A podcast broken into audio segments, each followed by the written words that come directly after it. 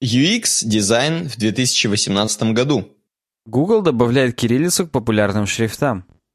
Цвет две тысячи восемнадцатого года по версии Pantone. Погнали по версии Pantone. Не, обычно мы заканчиваем на «погнали», но вот как-то так получилось. С вами подкаст «Суровый веб» на проекте UXdesign. Я Александр Гончаров. Я Никита Тарасов. Знаешь, мы вот когда я тебе до этого говорил, что типа все, все начинаем, я просто сказал, все, запись началась. А надо вот именно пародиотному, даже не пародиотному, а пародийному говорить «работаем». И по Урганту, естественно. Главное, чтобы по пародийному не говорить. Типа... Да, пародийный вообще не очень. Короче, вы-то, господа, и не знаете. Господа, господа, господ, господа. А у нас сейчас одиннадцатое декабря две тысячи семнадцатого года, и время где-то без десяти одиннадцать по Челябинску. Мы уже второй... Знаешь, что? Ну? Знаешь, что? Вот одиннадцатое декабря, да, ты говоришь? Ну? одиннадцатое. А да. Я смотрю в окно, и у меня люди на балконе нарядили, э, короче, гирлянды, хренянды, все светится. Угу. Я сижу тут, короче, у меня полный Крисмас. Вот. И поэтому, мне кажется, сегодня уже такое вот праздничное настроение, я считаю, подкаста. Я, да, я тут пару дней назад в паблике спрашивал, есть ли у вас новогоднее настроение. Все, понятное дело, пожаловали, что ни хрена нет, все плохо, работа, говно. Но меня тоже вот сегодня жена нарядила стол, за которым я сейчас сижу и записываю, поставила елочку. Ну, у нас есть искусственная елочка, так сказать, на случай ядерного апокалипсиса. Видимо, он и происходит у нас сейчас в Челябинске, потому что на нормальную елку место в комнате почему-то не стало. В том году еще можно было что-то растолкать, распихать по углам, поставить елку. В этом году пока даже не знаю куда. Поэтому вот такую обычную елочку это и гирлянду повесил. Поэтому у меня тоже сегодня прям полное новогоднее настроение. Вот. Ну, слушай, давай прям это, занырнем. У нас сегодня самая главная, самая первая тема, она про то, что куда катится ю экс в две тысячи восемнадцатом году. И кому, как не сайту ю экс трендс... О, блядь, ю экс, все, тупой, переписываем весь подкаст. Trends UXdesign. ю экс дизайн точка си си, с которого мы часто разбирали какие-то темки, там, где полярный мишка у них на логотипе, мифка. Ага. Вот. И кому как не им говорить про тренды, и они об этом говорят уже третий год. And, называется у них The State of ю экс in две тысячи восемнадцать. In две тысячи... То есть ты думаешь, думаешь, они имеют право полное Конечно. диктовать тренды? Они причем, что характерно, они не говорят, что типа вот там мы просто вот так считаем, мы супер там гении индустрии, мы так считаем. Нет, они говорят, мы вот проанализировали за весь год, что у нас публиковалось на ю экс дизайн точка си си, а у них не только их авторы есть, но и, так сказать, приглашенные. И вот мы угу. считаем, что вот так вот оно.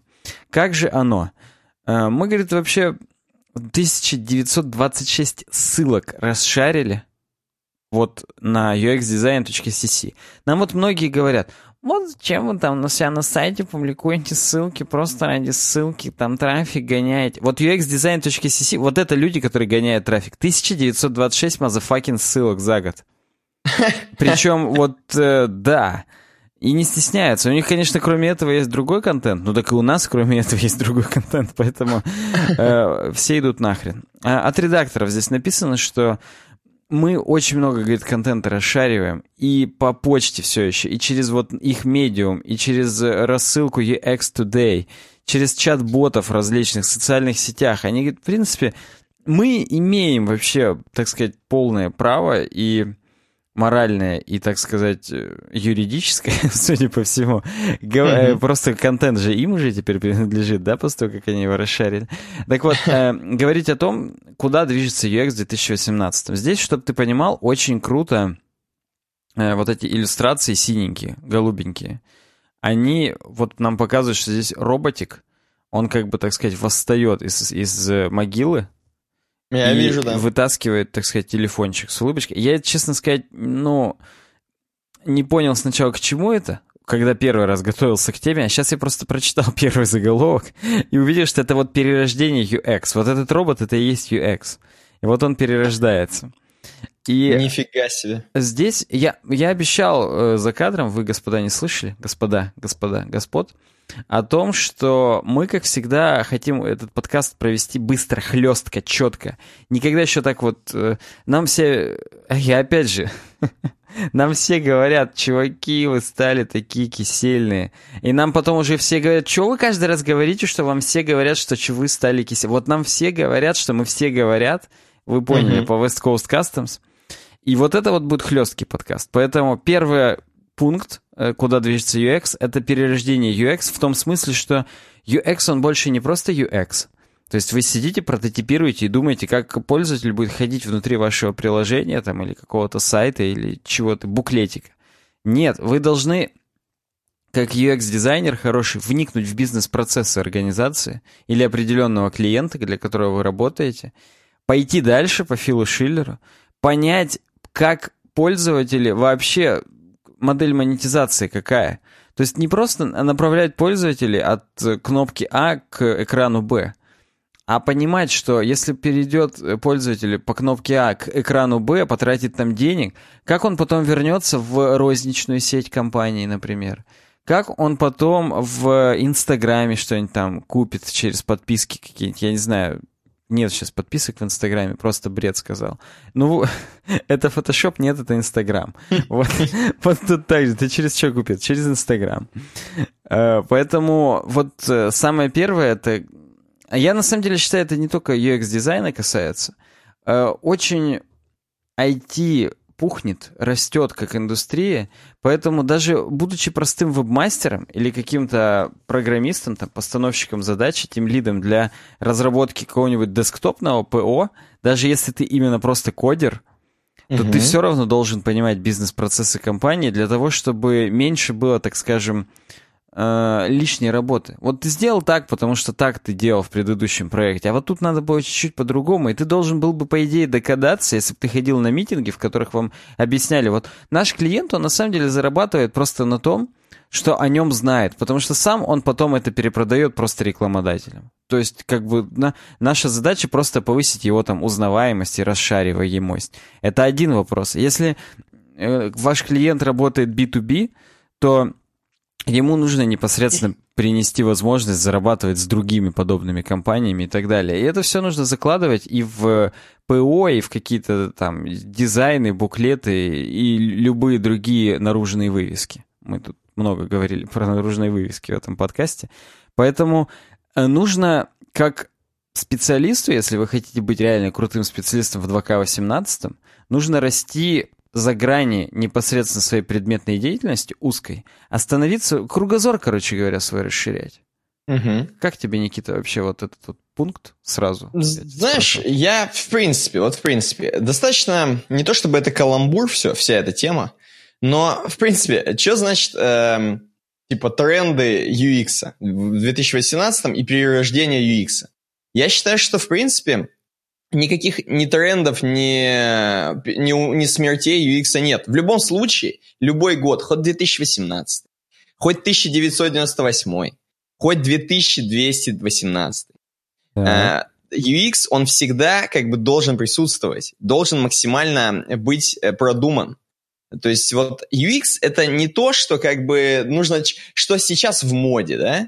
А ю экс, он просто вот как одежда вот на тебе. Ты же не будешь голый ходить, правильно? Вот э, то же самое абсолютно. Поэтому здесь они пишут, знаешь, как бы усиляя, как бы говоря, что, чуваки, ю экс, ю экс это не то, что вот просто так. Это должно быть максимально. Это просто рождение ю экс, такое у вас должно быть, что вот прям вот как, как ребеночка родить его должны. Ну, слушай, они, я так понимаю, говорят о том, что, в принципе, медиапространство теперь настолько высококонкурентное, со всеми, угу. вот, ну просто реально, сейчас уже только ленивый не делает там какое-нибудь себе мобильное приложение для продажи там чего-нибудь, перепродажи там рекламы и, и, и прочего говна, поэтому на эти услуги тоже рождается спрос там и так далее, то есть просто я так понимаю, чтобы оставаться конкурентоспособным, и больше просто специалистов подобного рода из-за того, что рекламы, вот, опять же, у нас-то как бы, ладно, там, вот на Украине только, только такие люди и могут зарабатывать денег еще. Кстати, подкаст у нас на украинском выходит и в ви ар, если вы еще не осознали это к десятой минуте. Так вот, а на самом деле... Вот в Америке очень же сильная реклама была во время Обамы, когда он сам там садился, там что-то на JavaScript пробовал писать. То есть, я э... боюсь представить, куда он, на что он садился. Вот есть два стула, короче. Вот он на оба сразу садился. На одном коды точеные, на другом дебаггер дроченый. Вот на какой сам сядешь, на какой Мишель посадишь. Обаму я имею в виду. Не... Дол... Сейчас я должен другую Мишель какую-нибудь вспомнить, смешную, не вспомнил, уже все. Николь Шерзингер только вспомнил. Это кто? Из Pussycat Dolls? Да, по-моему, да. Ну, откуда ты из такого гёрлс-бэнда? Я, я не буду говорить ни о каких сходствах там между ними, чтобы никого не обидеть, но и чё? А, так вот, и... У них-то реально очень много решило войти в ай ти. Я специально это сказал, вот хотел эту воспроизвести фразу. Поэтому у них очень большое перенасыщение рынка айтишниками, причем говно-айтишниками. То есть mm-hmm. реально людьми, которые вот, ну, они выучили какие-то алгоритмы, что-то могут заскриптовать, но пойти beyond они не могут, просто потому что, ну, даже вот высшее образование, которое у нас есть, базовое, нас хотя бы там истории учат, чему-то еще как-то реально кругозор расширяет, пока еще. Пока еще не, не убили полностью все образование. О, острополитический, так сказать, э, момент, начал, момент, момент начался в подкасте. Мы хлестко, напоминаю, хотели. В общем, вот в Америке это реально актуально расширять свой кругозор, чтобы хотя бы просто понимать, как, как бизнес устроен и для чего ты вообще делаешь конечный продукт, который делаешь. Кстати, забегая вперед, я скажу, что вот многие здесь вот пункты, которые есть, они на самом деле просто показывают. Помнишь, был тренд у них, мы тоже в каком-то там подкасте сто лет назад разбирали, что у них нет менеджерс. Они типа mm-hmm. вот все просто вот, они все как Цезарь, первые среди равных, только равные, без первых вообще. И так. Вот я здесь это вижу. Я просто вижу, что у них нет начальников. Как бы, ну, это... По... Ну, короче, сейчас поймешь. Просто запомни эту мысль, держи ее на кончиках пальцев. Mm-hmm. Но вот здесь основное, так сказать, у них здесь есть супер оформление, шрифт с точечками. То, о чем я вспоминал, когда говорил... Вот есть неоновые вывески, а есть вот точечками. Вот тут, тут шрифт точечками дальше идет. И, кстати, здесь эти, эти кусочки можно прям расшарить под твитом отдельно. Я все время лю- люблю это именно на сайтах, но никогда нету времени сделать такое у нас и вообще хоть где-либо. Но это прям крутой ход, когда можно отдельно вот цитатку, так сказать, расшарить и со ссылкой на всю же статью. Прям это, это круто, это повышает вовлечение. Тренд две тысячи восемнадцатого, точнее, ю экс-дизайнеры две тысячи восемнадцатого должны понимать больше о бизнесе. Все, идем дальше. Второе. Uh-huh. Нужно дизайнить для века мгновенности. Короче говоря, все прям супер молниеносное. Сейчас все у всех на кончиках пальцев. Социальные сети. Только какое-то событие произошло, сразу тысяча ретвитов, хэштеги, тренды в Твиттере, в WhatsApp все переслали друг друга. Ты, кстати, слышал, Калифорния горит. Все об этом знали уже просто через десять минут. И mm-hmm. если ты не адаптируешь свое приложение под вот эту вот текучесть, под вот этот вот супер бушующий мир, то ты так и останешься аутсайдером. Поэтому, ну, здесь говорят просто о том, что нужно быстро учить какие-то опихи, э, как, нужно быстро как-то э, понимать, что с помощью твоего приложения тоже люди до- будут должны в, в, в том же ритме находиться. Вот он только что из Инстаграма пришел, быстро отправил что-то в WhatsApp, в Facebook Messenger. Хоп, у него появилось пятнадцать секунд для того, чтобы развернуть твое приложение, заказать пиццу. И если у тебя нету там кнопки одной «заказать пиццу по геопозиции прямо сейчас без регистрации и смс», то все, ты mm-hmm. проиграл. Ты проиграл Uber, потому что он уже быстрее закажет Uber, доедет до пиццы и пожрет ее там, потому что просто в твоем приложении было неудобно заказывать пиццу здесь и сейчас. И как бы, ну, здесь они много теории пишут, что вот сейчас у, на, у них там даже какие-то больницы двадцать четыре на семь стали работать. Ну, то, что у нас называется ск- скорая помощь. Вот у них только сейчас это ввели, как бы, ну, инновация же, куда, куда деваться. Но, в общем, да. И вот все эти штуки типа сторисы, снэпчаты, которые именно там по времени строго ограничены, они все настраивают все поколение вот на то, что... Ну, не поколение, все, так сказать... пользующиеся гаджетами и другими ай ти-вещами человечество на то, что вот все, все здесь, все сейчас, и если оно не мгновенное, не молниеносное, то нет, ты будешь просто отброшен. Третье. Отсутствие диверсификации как бы влияет на бизнес. И здесь э, диверсификация в том смысле, что вот ты делаешь приложение условное, опять же, Facebook, и ты его делаешь под американцев, и тебе насрать реально, как будто бы, что вот в Азии немного другое восприятие вообще всего, ну, там, я не знаю, цветов. И ты не адаптируешь под них, и ты теряешь их рынок. То есть здесь говорят о том, что ты, когда делаешь свой какой-то продукт, нужно понимать, что ты должен угодить вообще всем, что все разные, ты должен угодить всем, если ты хочешь полный coverage у, у аудитории. Как пример здесь приведен э, эмодзи для фейсбучных семей. Ну и ты видишь, да, тут все семьи. Я почему-то не нашел, так сказать, европеоидных э, гетеросексуальных семей. Одни телки с детьми. А их не бывает. Вот, Саня, вот я да. Я просто вижу, у черных есть гетеросексуальные семьи, у мексиканцев есть чуть-чуть. А вот у других темненьких и у европеек только одни телки с детьми. Все уже, видимо, просрали. Все ну, на войну да. ушли куда-то, без детей.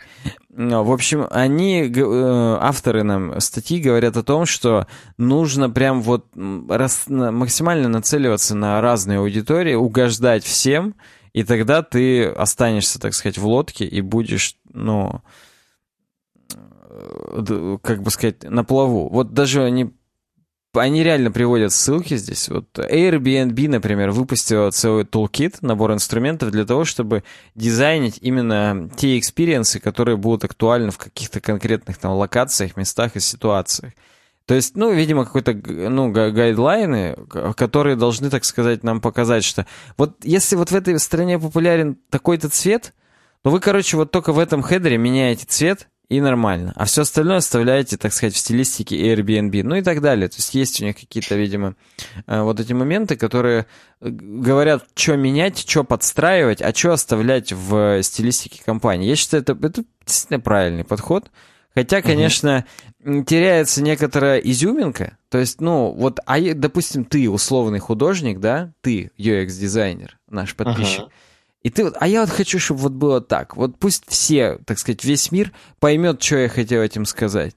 Ну, видимо, ты имеешь на это право, только когда уже ты заработал реально себе какое-то имя, и ты можешь реально вытащить хрен по столу, ударить и сказать, а вот я хочу так, и как бы за тобой реально пойдут, да? То есть вот Apple, они, я думаю, сейчас находятся в своем праве, чтобы вводить какие-то инновации, вот типа ушек, да, на iPhone X, про которые как бы уже хайп немножечко спал, но я все еще помню про него, хотя, наверное, все там это уже и забыли. Даже не то, чтобы, там даже не то, чтобы хайп, там скорее хай про них пропал. Вот да.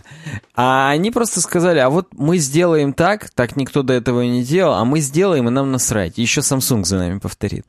Пока, кстати, не повторил, но это будет прям вообще курьез, если даже такие штуки повторят. Хотя они и И не такие повторяли за Apple, поэтому я, повторюсь, даже не удивлюсь.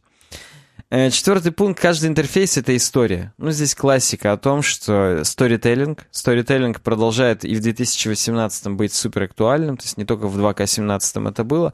Поэтому нужно, нужно понимать, какие методы используются для того, чтобы рассказывать историю. То есть сейчас вот я даже заметил, любое приложение открываешь, и вот мини-гайдик из трех-пяти слайдов, как пользоваться. Ты его листаешь слева направо, и тебе рассказывают историю. Вот там в нашем приложении то, все, там та-та-та-та-та. Ну и кроме этого, второй аспект — это чат-боты, например. То есть ты начинаешь в Телеграме боты очень часто там, добавить какой-нибудь там... Вот прикольно было бы, да, если бы у нас был такой чат-бот, который... Можно предлагать темы в подкаст. Ты предлагаешь через... Тебе прям бот говорит так, давай, кидай кон- команду старт. Ты кидаешь, начинаешь... Т-т-т-т-т-т, и есть определенный сторителлинг, грубо говоря. Тебе бот рассказывает, как что-то делать там. Ты пошагово uh-huh. это выполняешь, и цель достигнута. Тебя не просто кидают, так сказать, на произвол судьбы с какой-то инструкцией, выполнишь шаги от одного до четырех и предложишь тему.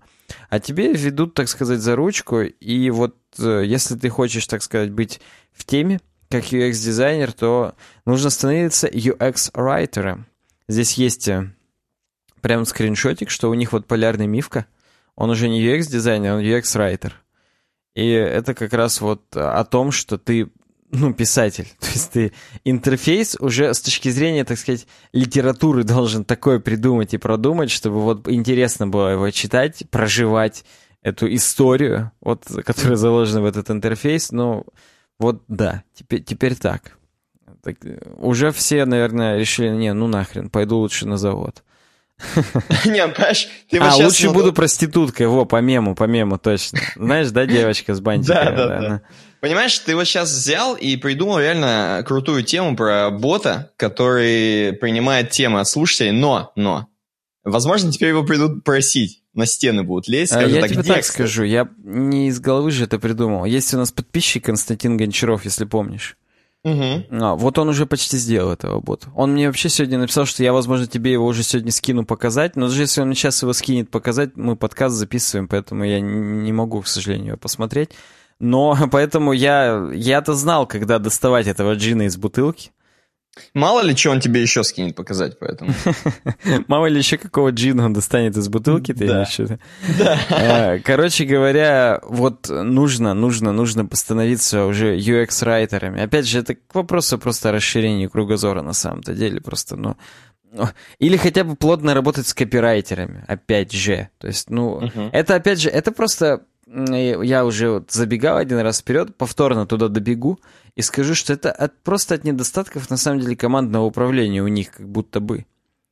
То есть реально, если у них в какой-нибудь банковской сфере там есть четкая субординация, там понятно, кто чей супервайзер, кто над кем менеджер и так далее, то вот в айтишных компаниях у них реально был вот этот тренд, что у нас нет менеджера, что мы вот все такие охренительные на одном уровне, и мы круто коммуницируем.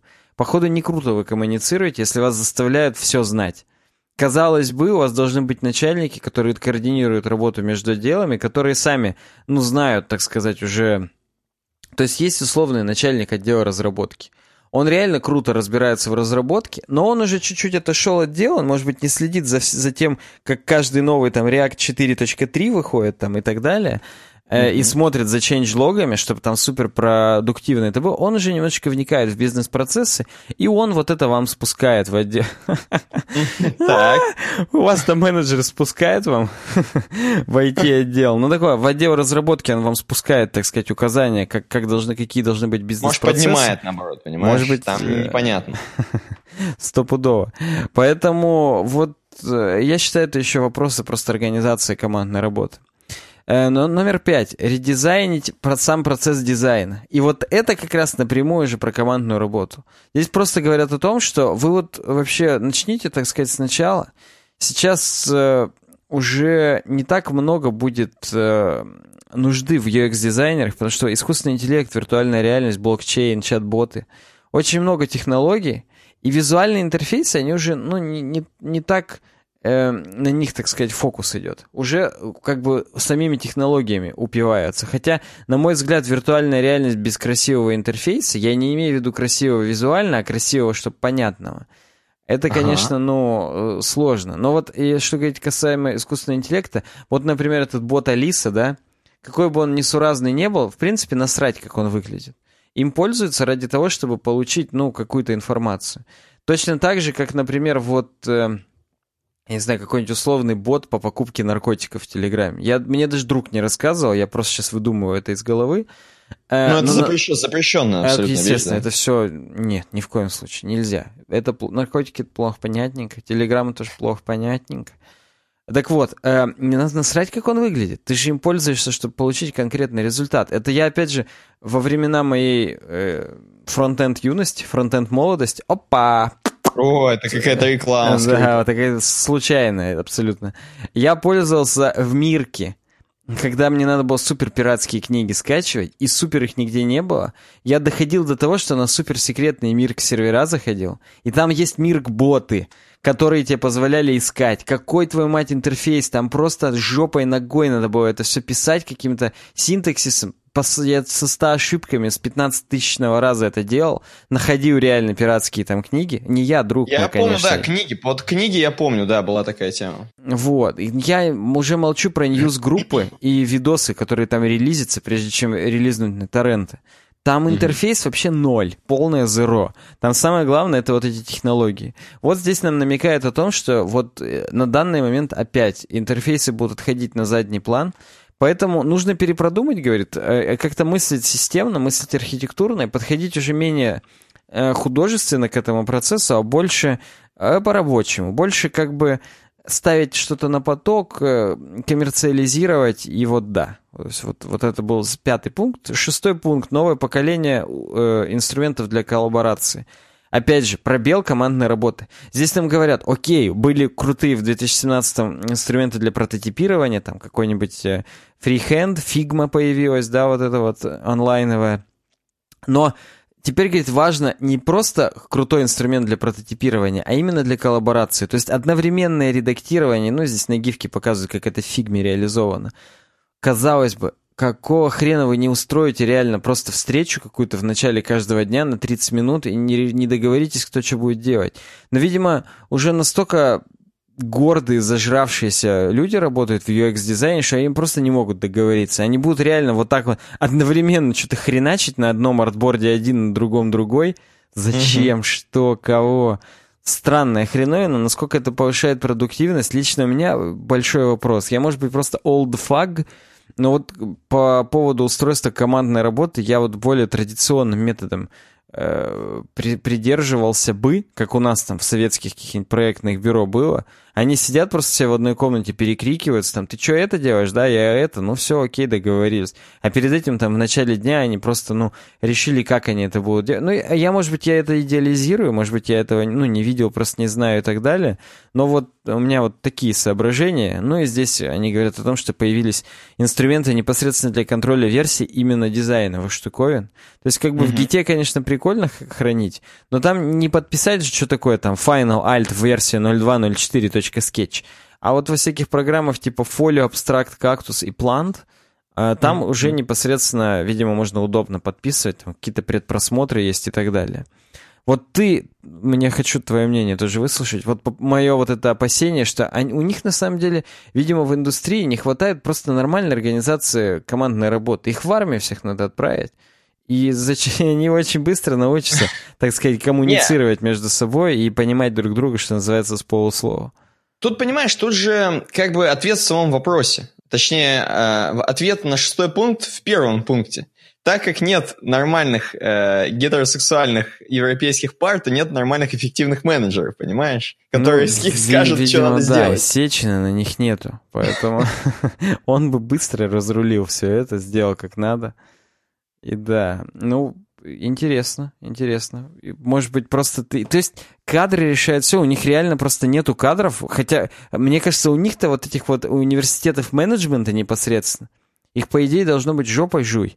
Но, видимо, они как бы с ай ти не очень пересекаются, потому что, я уверен, банковская сфера или там Макдоналдс, у них все так идеально по субординации сделано, что там мышь не проскочит лишнее. И ей просто отрубят руку сразу, потому что она не в свою смену вышла, не в свою очередь пробежала по кухне.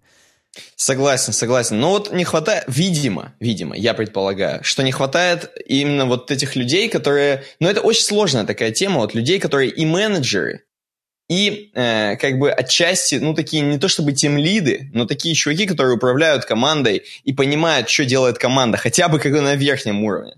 Ну, вот это было да, бы да. Вообще... У, ко- у которых есть, так сказать, видеоселекторы непосредственно с руководством. Там, где тупо, ну, как бы уж не все подноготные говорят, что мы вот с этой компанией заключили контракты, на самом деле мы просто отмываем бабки их. И как бы по факту насрать, что вы сделаете, вы сейчас просто изображаете деятельность, а мы все это э, попилим. Да, вот без таких подробностей, но хотя бы, чтобы было какое-то понимание о том, что как приносит деньги, что важно, что не важно и так далее. То есть, ну, так сказать, совещание заведующих, его, его никто не отменял. Надо бы mm-hmm. это как-то, видимо, у них войти, тоже внедрять.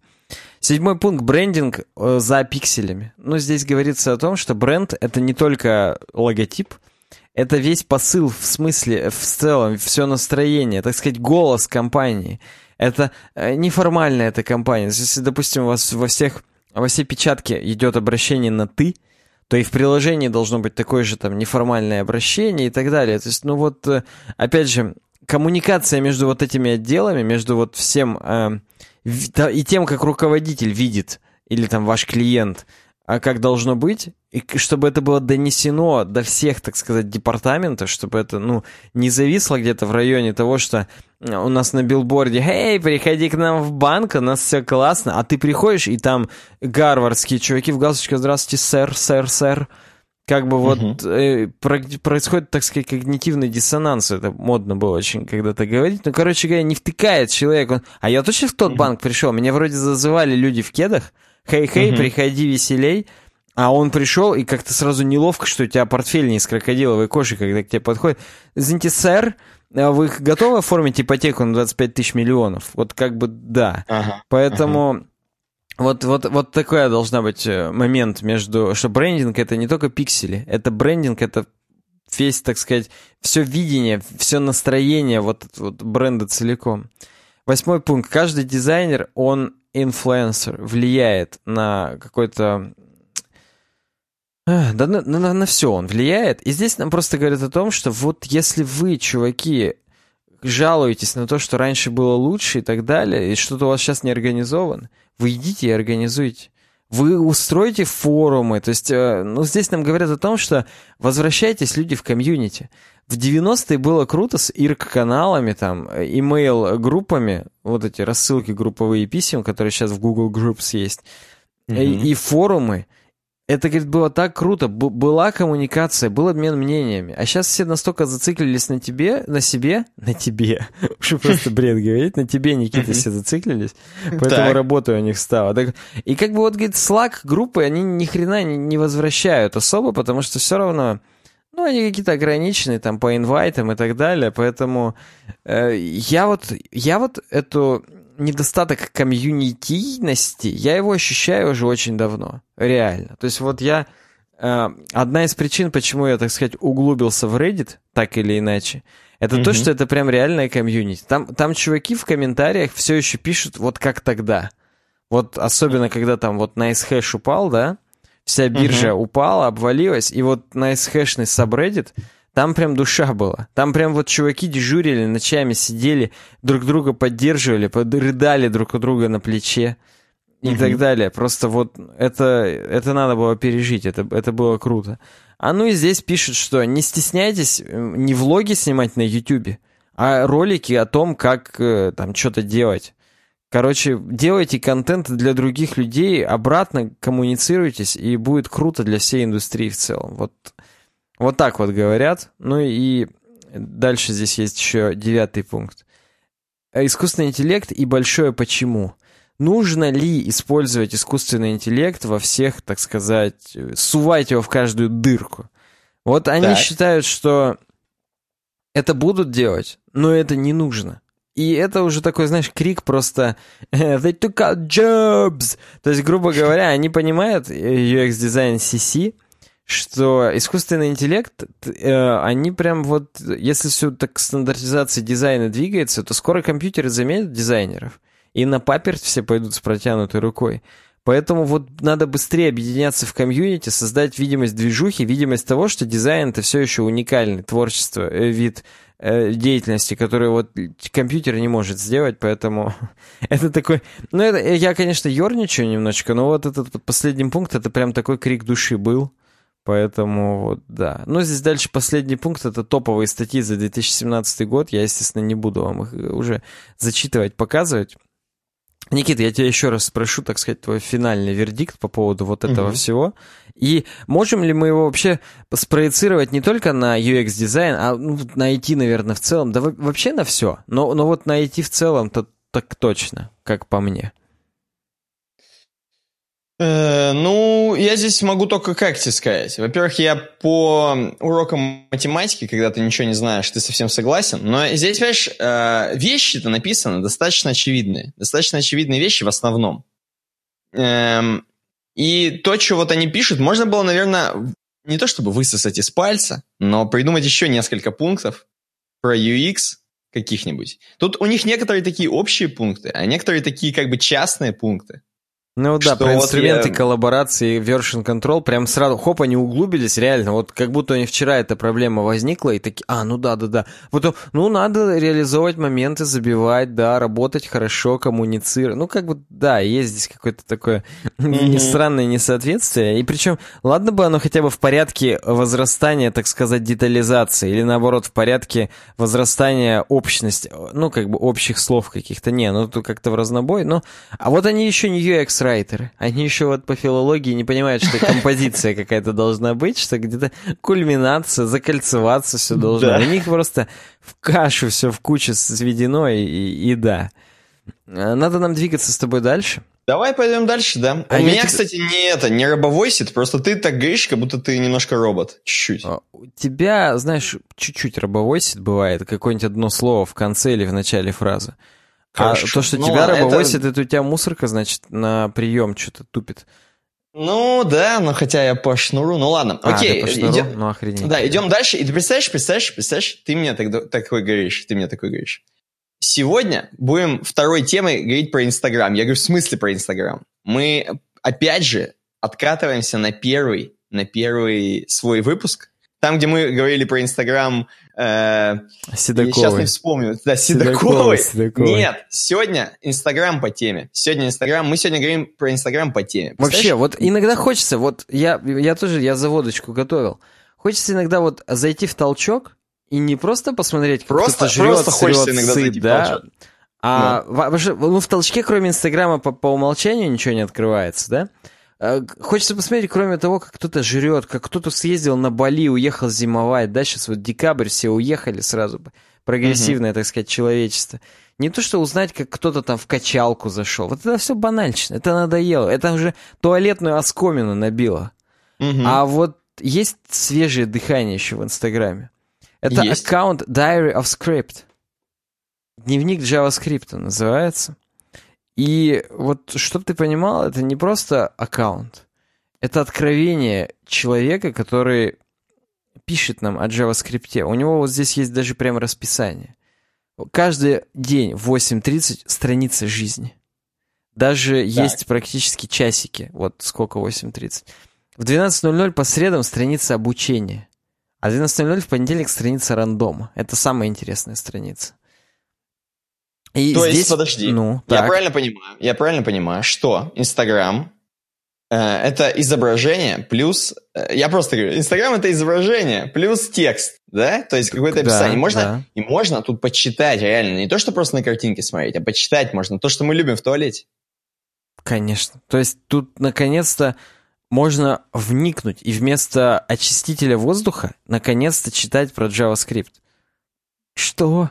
Как это вообще возможно? А вот возможно. И здесь, чтобы ты понимал, все еще стилизовано под ага. такие типа анимешные комиксы. Анимешные Блин, комиксы вот манго я, я у нас хотел, называются. Я хотел, да, я хотел избежать слова анимешный, хотел сказать такой манго-стиль реально. Вот манго-стиль, такой вот прям, эм, как сказать, знаешь, э, я не знаю... Мне кажется, все еще, все еще среди таких трушных, олдовых э, программистов, я mm-hmm. даже не знаю, mm-hmm.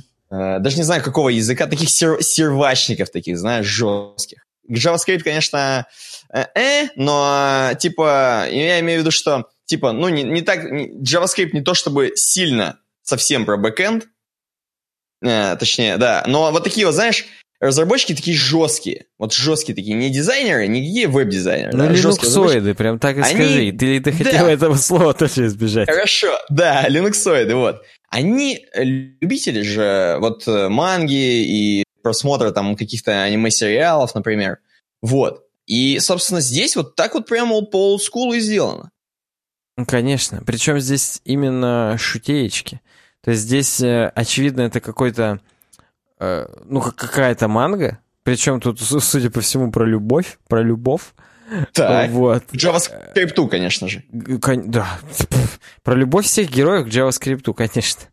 Но вот здесь именно, да, с легким оттенком JavaScript, и это, это прекрасно, по-моему. Это, конечно, необходимо знание английского языка, по крайней мере, для вот тех пунктов, которые, вот, видимо, восемь тридцать.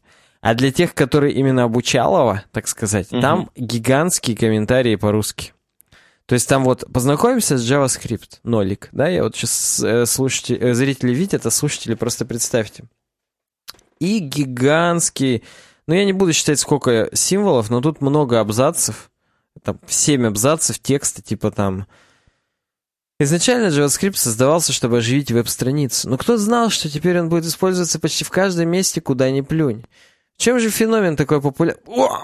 Я сейчас, если я дольше читать буду, я прям срать сейчас начну на подкасте. Поэтому прям вот уже, я уже начинаю привыкать именно к такому виду контента на толчке. Поэтому мы вас, уважаемые слушатели и зрители, мы вас просто приказываем вам подписаться на Diary of Script. Я прям не, при я вас знаешь, под, подписываюсь. Прям при вас подписался сейчас. Ни, да, я знаешь, никакого еще обмана. Уви... Завтра я буду все еще на это подписан. Не то, что я такой, а, все, я сейчас подпишусь, короче, такая на подкасте, а завтра уже отпишусь. Нет, я... это, это в моем сердце навсегда.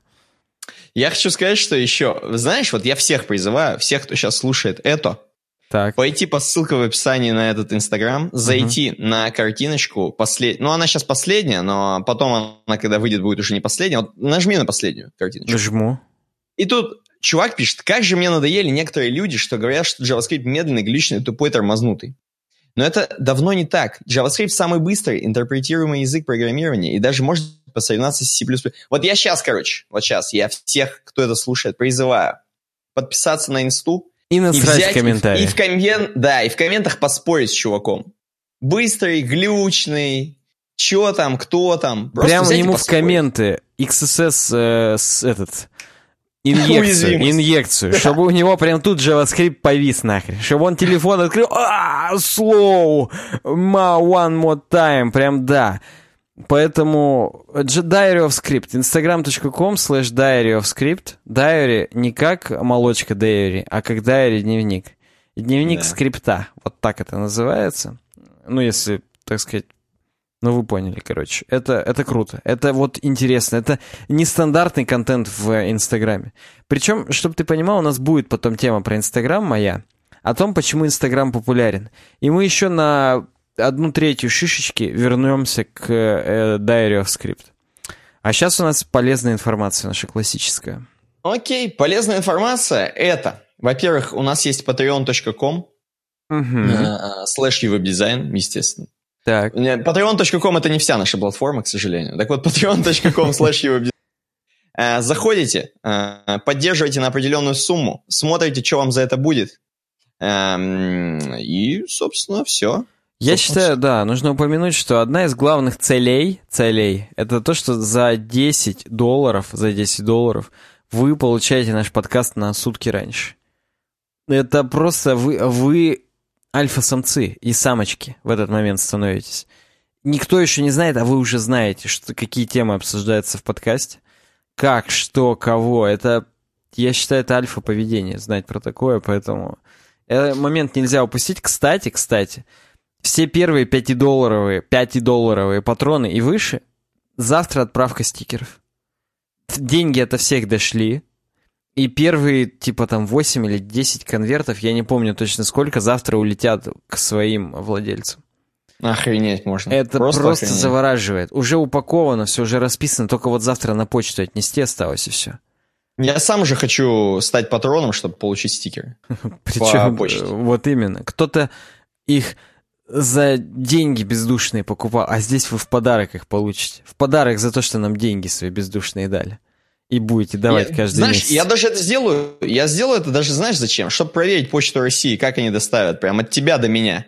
Потому что последний раз, когда я заказывал комиксы из Америки, они доставляли так, как будто... Но это было как-то неохотно. Но можно посмотреть. Взять, стать патроном на патреон точка ком слэш ювеб дизайн и посмотреть, как дойдут до вас стикеры. Да, прям вот засечете. Я в ленту патреоновскую выложу, когда мы отправим. Чтобы уже, так сказать, точно. И вы просто пальцы начнете загибать. Вам да. не хватит пальцев, я думаю, одной руки, чтобы пересчитать количество месяцев, которые будут идти эти стикеры. Поэтому, да, идем дальше. У нас еще чуть-чуть полезной информации. Да, еще чуть-чуть полезная информация. Это uwebdesign точка ру, наш сайт, на котором есть регистрация. Справа в сайдбаре можете зайти, посмотреть, зарегистрироваться, предложить свою тему. Опять же, свою тему. Там тоже все справа есть, все разберетесь. uwebdesign точка ру. Предлагаете тему, и, как вы видите, очень много из того, что сегодня будет, вы услышите, увидите дальше. Это все вы предложили. Это все лучшие темы, которые просто, на самом деле, Саня хочет обойти постоянно. Вот хочет мимо пройти, а там так интересно. Я, не мог, я просто не представляю, он, как он это делает, но он просто сегодня набрал еще дохренища ваших тем, поэтому обязательно предлагайте на ювеб дизайн точка ру. Кроме этого, кроме этого, у нас есть просто обычный, обычная площадка, где можно задонатить, ю экс дизайн точка ру слэш донейт. Заходите, закидываете бабло, пишите комментарии. И мы, кстати, вот знаете что я вам предлагаю? Напишите какой-нибудь теплый комментарий, а может быть холодный комментарий. И мы его возьмем и прочитаем в подкасте. Просто напишите, закиньте вот, что там двести рублей закинуть, да, например, и написать типа: «Санька, давай-ка ты поменьше говорить слово «господа». И мы это прочитаем прямо в прямом, ну не в прямом эфире, а в подкасте прочитаем и поржем». По-моему, нам, можете анекдоты нам скидывать в донаты. Это да, идеально работает. Анекдоты про Шерлока Холмса. Мы прочитаем с выражением. Можете собственного написания анекдоты не смешные какие-нибудь скинуть, а мы из их превратим в смешную историю какую-то. Да, да. На ю веб дизайн точка ру слэш донейт классические способы.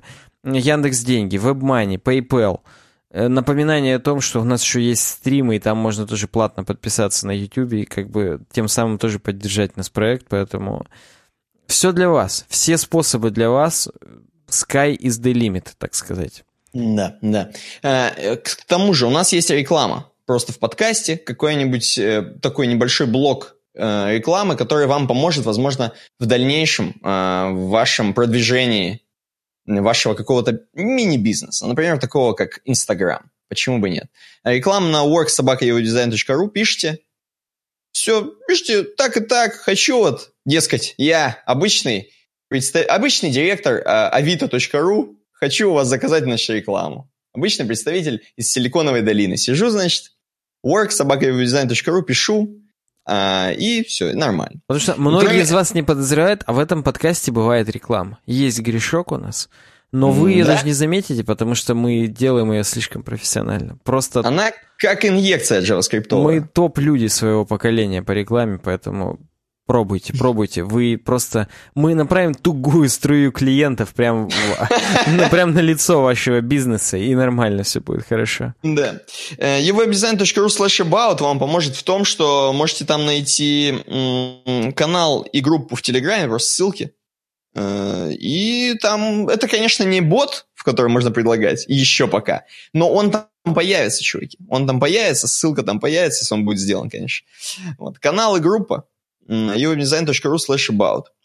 Кроме этого, у нас есть стикеры во ВКонтакте, ви ка точка ком слэш ю веб дизайн. Те самые стикеры, которые патроном расходятся, как горячие пирожки, вам они достанутся за практически символическую плату. Я вам даже предлагаю сыграть с нами в одну игру. Лучше закинуть на Patreon, чем заказывать просто через ви ка точка ком слэш ю веб дизайн. Но если вы извращенец, а есть и такие, то заказывайте ви ка точка ком слэш ю веб дизайн. Жмете на стикер, есть. Жмете написать продавцу, и магия происходит дальше. С вами связываются и делают вам хорошо. Да, да. Окей, тогда идем в дизайн. И знаешь что? Знаешь что? Знаешь что? Надо Ну-ка. Здесь вот такую паузу небольшую, это передышка, такая э, просто мхатовская пауза, я бы сказал. Угу. Сейчас, сейчас э, будет тема, которую мы рассматриваем. Вот я не побоюсь этого слова, третий раз в этом э, подкасте. Третий год подряд, мне кажется. А mm-hmm. может четвертый? Нет, третий, наверное. Я хотел сказать четвертый. Скорее всего, третий. То есть мне каждый кажется, год... четырех лет мы еще здесь не сидим. Мне кажется, третий, да. Да, каждый год мы перед Новым годом, как ходим в баню, только узнаем, какой же будет цвет следующего года. Вот сейчас давай. Вот сейчас давай. Так, Pantone. Организация практически Объединенных Наций, только организация... Эм, так сказать, цветовой моды, цветовые гуру, цветовые ученые, они каждый раз с двухтысячного года уже, то есть восемнадцатый раз или девятнадцатый, у меня плохо с математикой в столь поздний час, они нам открывают цвет года и говорят: чуваки, в этом году будет модно вот так. Угу. На самом деле, очень часто они это делают э, еще в сентябре. По-моему, цвет предыдущего года они выкатили в сентябре шестнадцатого, про семнадцатый. Цвет семнадцатый год, напомню, был Greenery. Такая лужаечка светло-зеленая. Mm-hmm. Я сейчас здесь не могу найти ссылку, но здесь просто написано, что Greenery. В шестнадцатом был Serenity. Никит, мы четвертый раз говорим. Мы про oh. Марсалужи говорили с тобой в пятнадцатом? Говорили. Так. Про Serenity и Rose Quartz говорили? Говорили, говорили, как сейчас помню. И про Гринери говорили. Не могли обойти так, стороной. Да? Так что мы уже четвертый год обсуждаем сраный Pantone. Да, да. Почему же сраный? Почему же сраный? Я вот, между прочим, э, вот этому фиолетовому новому. Ну, ты расскажи, давай. Подожди, ты, я, между прервалось просто классически. Я, между прочим, этому фиолетовому новому что? Очень рад этому ультравайолет, вот этому цвету. Ну да, барабанная но... дробь мы пропустили. Ультравайолет, новый цвет, восемнадцать тридцать восемь тридцать восемь.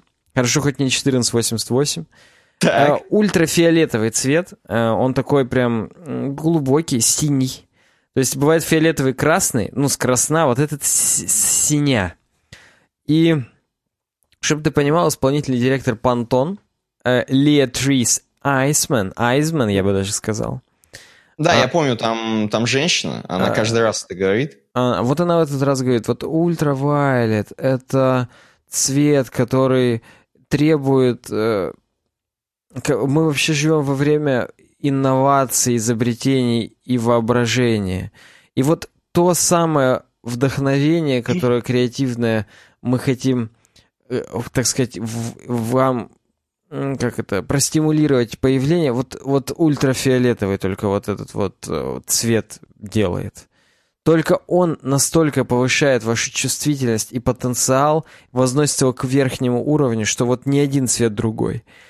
И вот этот цвет у них вот с глубокой, глубокими галактиками, просто вот с космосом ассоциируется.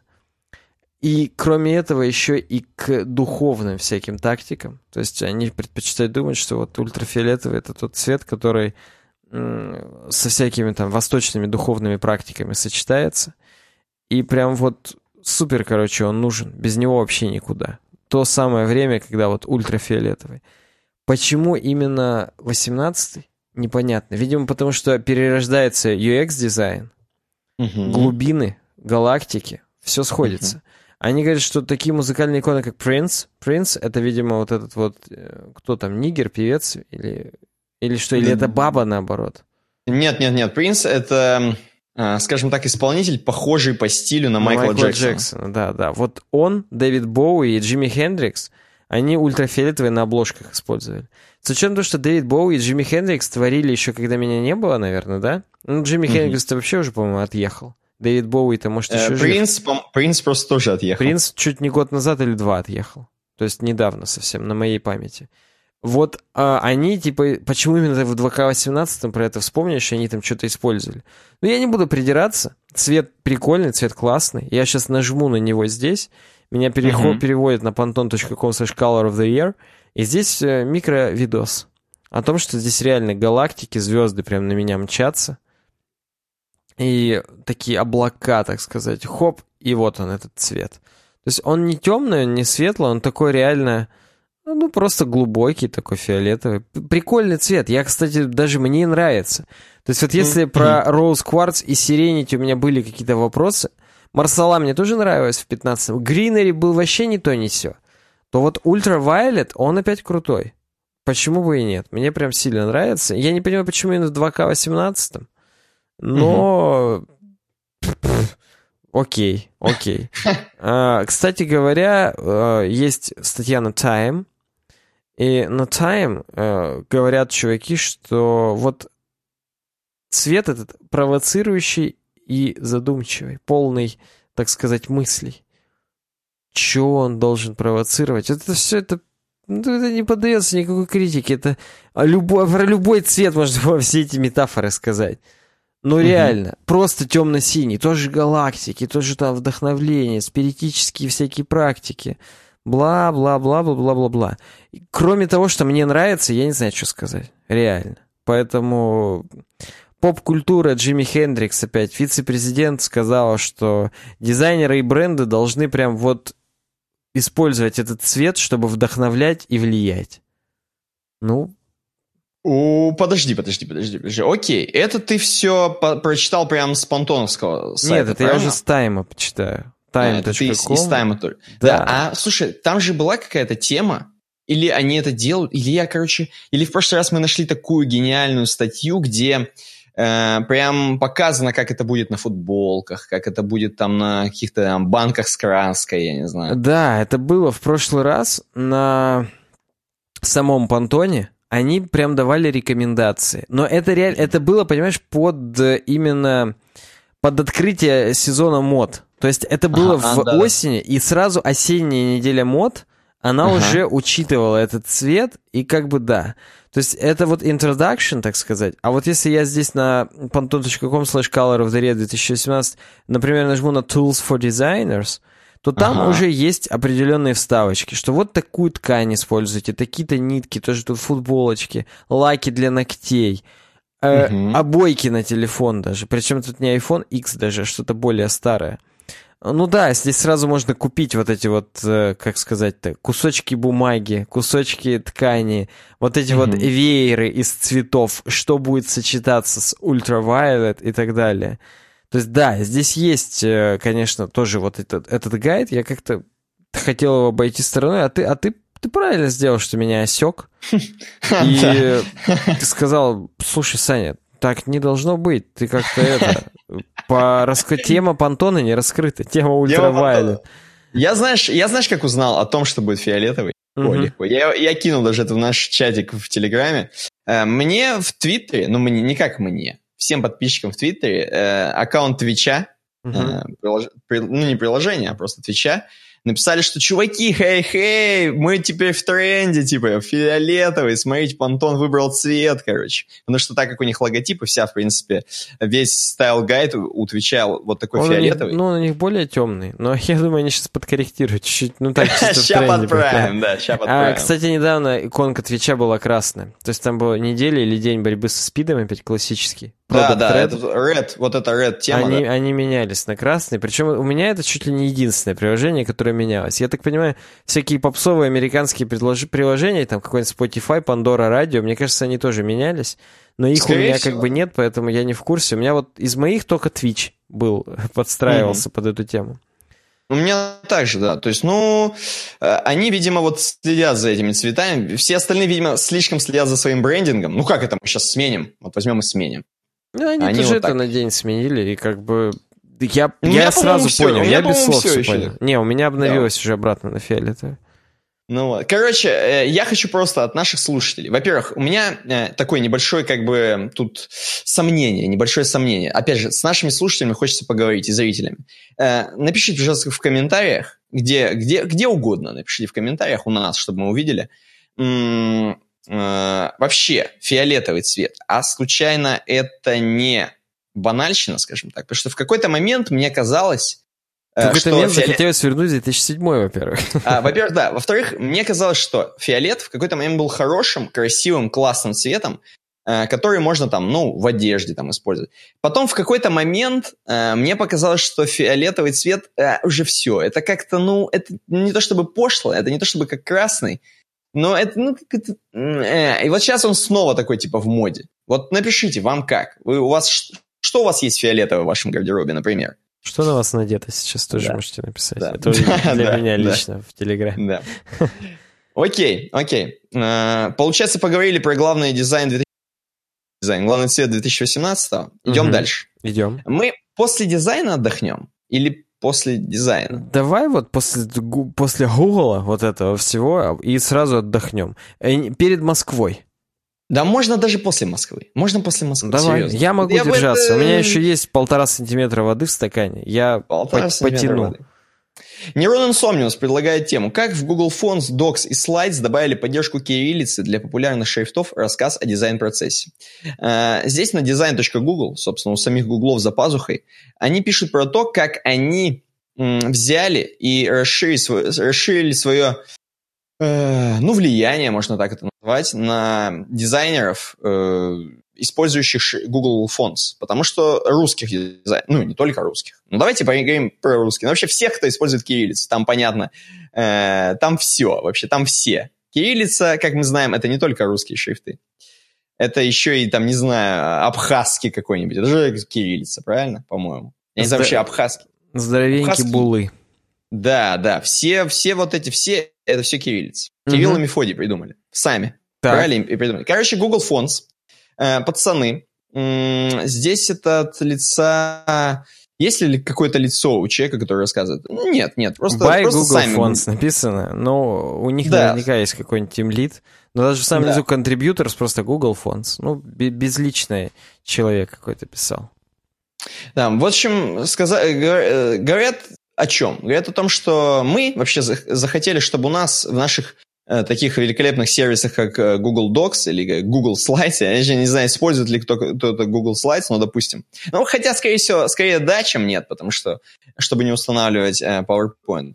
Ну, вот, вот в таких сервисах нам очень сильно захотелось, потому что мы увидели, что не достают, не достает э, вот эти вот наши очень популярные шрифты, типа mm-hmm. Монтсеррат, о котором мы поговорим дальше, э, не достает кириллицы пацанам. Вот, вот все требуют, а мы вот как-то и, и обходим стороной.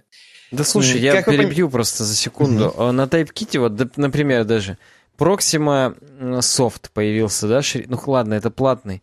Короче, был какой-то шрифт, который сами эдобовские чуваки сказали, мы обновили, все, окей, делайте русский. Но... И он сразу же обновился на Typekit, понятное дело, типа Source Sans Pro или Source Code Pro. Uh-huh. А на Google Fonts тоже есть, но там русский так и не внедрили, там год спустя после того, как он вышел. Вот, видимо, uh-huh. здесь тоже а, оно тоже внедрилось.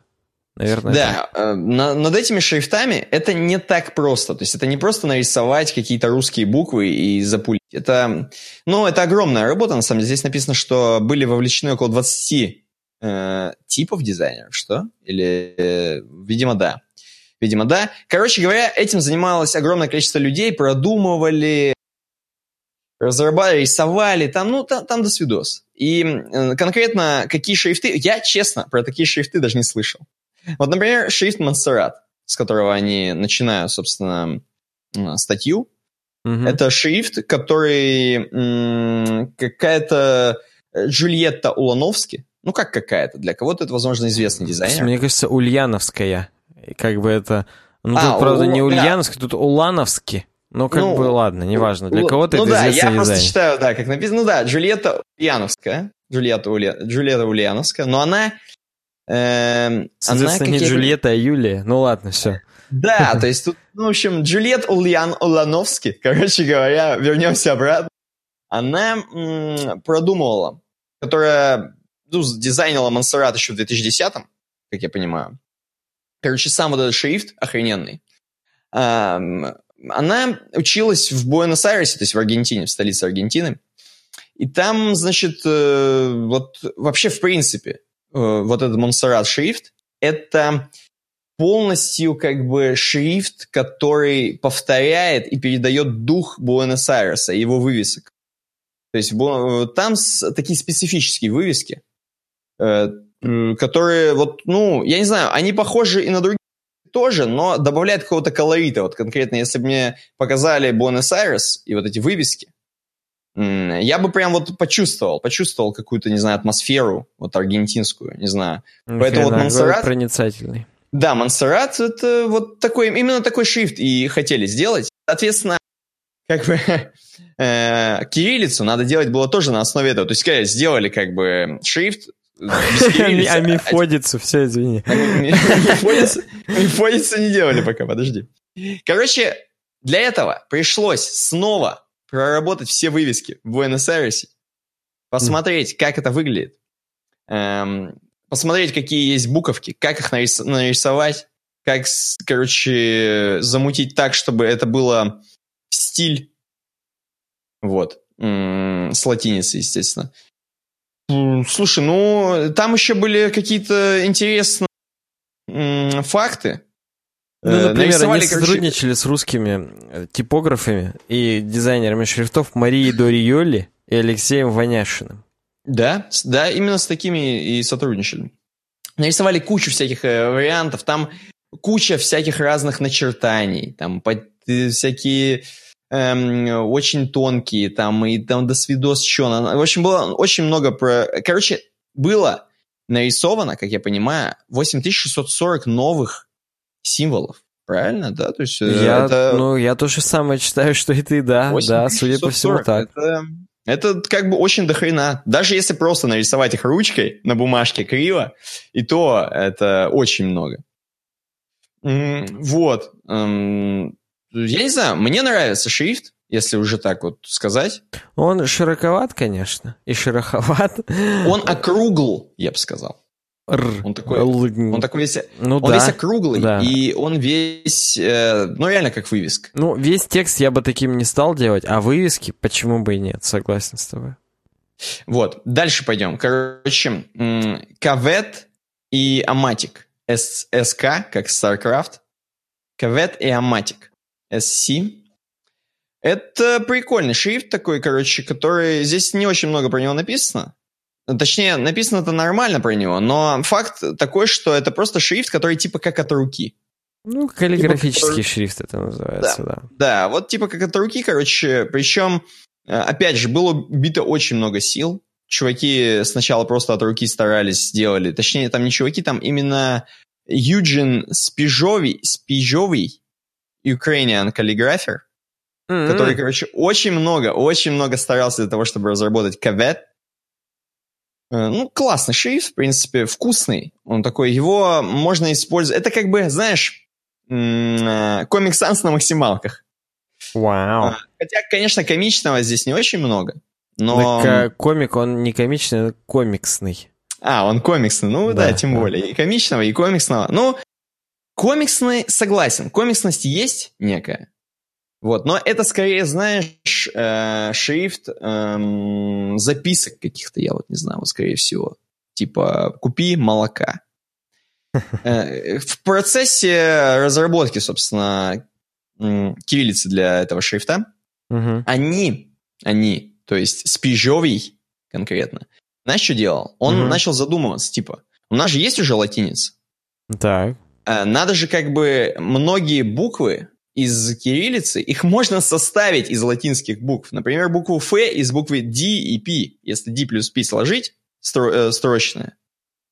Точнее, строчные, да? Правильно я говорю? Короче, если... Да, строчные, потому что прописные это как заглавные. Хотя да, вот... насрать, да. Строчные, если маленькая их... строка. Ну и что? Если их склеить, то получится Ф. Угу. Такая кривенькая, но Ф. И можно как бы там чуть-чуть ее подправить, чтобы более-менее какие-то, знаешь, жиры жирные места сохранить, uh-huh. и тогда будет Ф. И вот э, с помощью этого он вот основывался на, на том, что, короче, он взял э, латинские буквы, характеры, и из них сделал э, много, много из них было кириллицы, чтобы вот полная консистенция соблюсти. Мне вот это понравился, этот ход. Эм, э, Amatic, это далее вот Amatic шрифт, uh-huh. он э, мне вообще понравился больше всего, на самом деле. Как тебе сказать, он такой, блин, он такой, как не то чтобы хипстерский, но вот его хочется им написать вот что-нибудь такое прям, знаешь... Им хочется написать вывеску для арт-паба какого-нибудь, антибара, антипаба. И да, на или, меловой знаешь, доске рядом с ним еще тоже или, что-нибудь написать. Да, если ты свое молоко там на ферме делаешь, вот хочется для молока написать. Мелко. Кстати, согласен. Тем более здесь даже сам пример вот этот, где разъяренный чтец, Uh-huh. он написан голубым на сером, ну, там, на кремовом. Это, в принципе, цвета молочки. То есть молочные продукты очень часто бело-голубым, бело-синим там сделаны. И поэтому согласен с тобой. Прям молока захотелось уж попить. Но, знаешь, может быть, у меня эта русофобия сейчас появляется, но если ты посмотришь вот на последнее, там, где именно Амай... Короче, мне почему-то все равно, все равно между нами. Нравится больше, когда это написано на латинице. Как-то вот, э, как они старались, я не знаю, но выглядит вкуснее. А оно еще и... просто жирнее. Чтобы и ты жирнее. Понимал, по начертанию, вот Woo and Silk Pyjamas, они написаны, mm-hmm. грубо говоря, жирным, а снизу разъяренный чтец написан нежирным. Ну да, я, я понимаю, да, я, я вижу, что разные начертания, но... И контрастность здесь другая. То есть тут еще они... Эта битва не равна. Потому что там темным на, на темном, а там светлым на светлом. И как бы темным на темном по умолчанию более контрастно и прикольно. Но это так. Ну, это уже я попытался хорошего копа отыграть. Хорошо. Потому согласен, что потом-то мы, коп. Когда с тобой подкаст закончим, я скажу, слушай, ну, конечно, латиница, это где латиница и где это говно русское? Да, тьфу-тьфу-тьфу. Не дай бог, вот такие... Я надеюсь, что наши слушатели, они абсолютно вот сейчас слушают это, и просто они в курсе, во-первых, этих шрифтов, они использовали ли их где-нибудь на сайтах или где-нибудь на, не знаю, на визитках, например, или еще на чем-нибудь. Вот. И они абсолютно такие: ха, нихрена себе, блин, да я, может, давно знал. Наконец-то, что конечно. Есть теперь кириллица захостенная на Google шрифтах.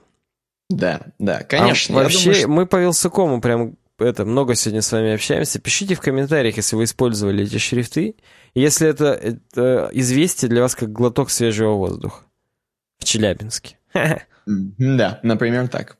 Ладно, спасибо за тему нейронной инструкции. Следующая тема от Вафы Абзи. Единая система транспортной навигации в Москве. Тема хорошая, он написал. Да. Ну, на раз написал, вижу, когда Вафа Абзи пишет «тема хорошая», добавляю в подкаст. Вот. Сразу, М- да. Мимасик такой надо сделать, да. да. Да, единая система транспортной навигации в Москве. В Москве создана единая система навигации, связывающая все виды городского транспорта. Она помогает жителям и туристам узнать, в какой точке города они находятся, подобрать удобный маршрут и спланировать пересадки. Все именно так. Здесь, вот во всей статье, есть много фотографий. Если вдруг слушаете, можете потом просто сами зайти или посмотреть уже видос конкретно нашего подкаста. Потому что здесь все и это видно, как того, это сделали. Да. Это стоит того. Реально. Просто сразу перейдем к тому, что сделали. Короче, по всей Москве, в очень нужных местах, там, где как раз больше всего ходит людей, поставили такие... Я не знаю, как сказать, ну, такие прямоугольники, ну, со скругленными углами. Такие, да, такие лайтбоксы такие, или как они называются. Ни хрена, ты какой-то крутой. Да. Инфоматы еще, скажи. Инфоматы такие поставили. Причем, что мне нравится больше всего, на этих инфоматах не одна и та же информация. Не одна и та же. Потому что в каждом месте своя нужная информация. Это важно. То есть не просто одна карта метро везде расхреначена. А если вы, например, находитесь там около метро станции, там показываются там ветки там, и так далее, как вам садиться, куда спуск, на какую ветку, там, условно.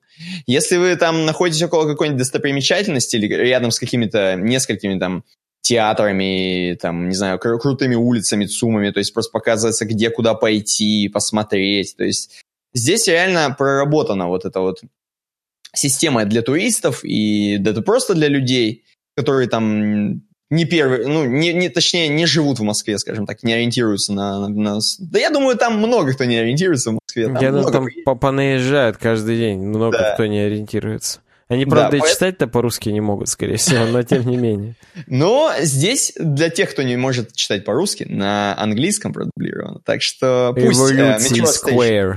Конечно. Tsum Department Store. Большая Дмитровка-стрит. Короче говоря, можете сами посмотреть, как это выглядит. А прикольно, классно, что выходы из метро теперь пронумерованы. Теперь ты будешь говорить не вот, вот та, которая, короче, на Большой смотрит, вот оттуда сейчас вы...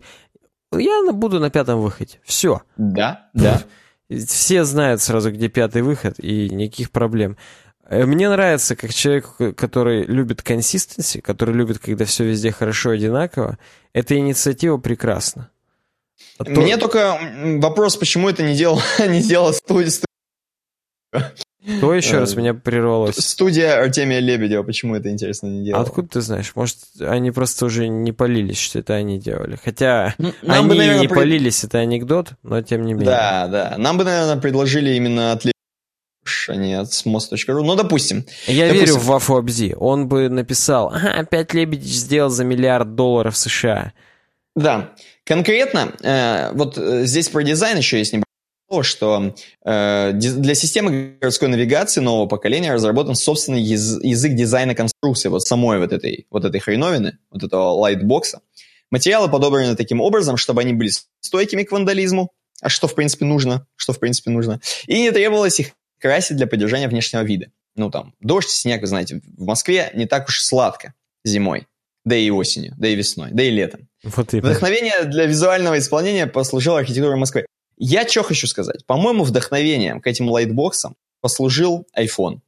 Техника Apple, смотрю, я честно хотел смотрю, сказать тоже, да, да. Да, смотрю на него и как будто смотрю в iPhone. Просто смотрю, вот не надо даже открывать, беру, смотрю, как будто вот реально смотрю на телефон от Apple.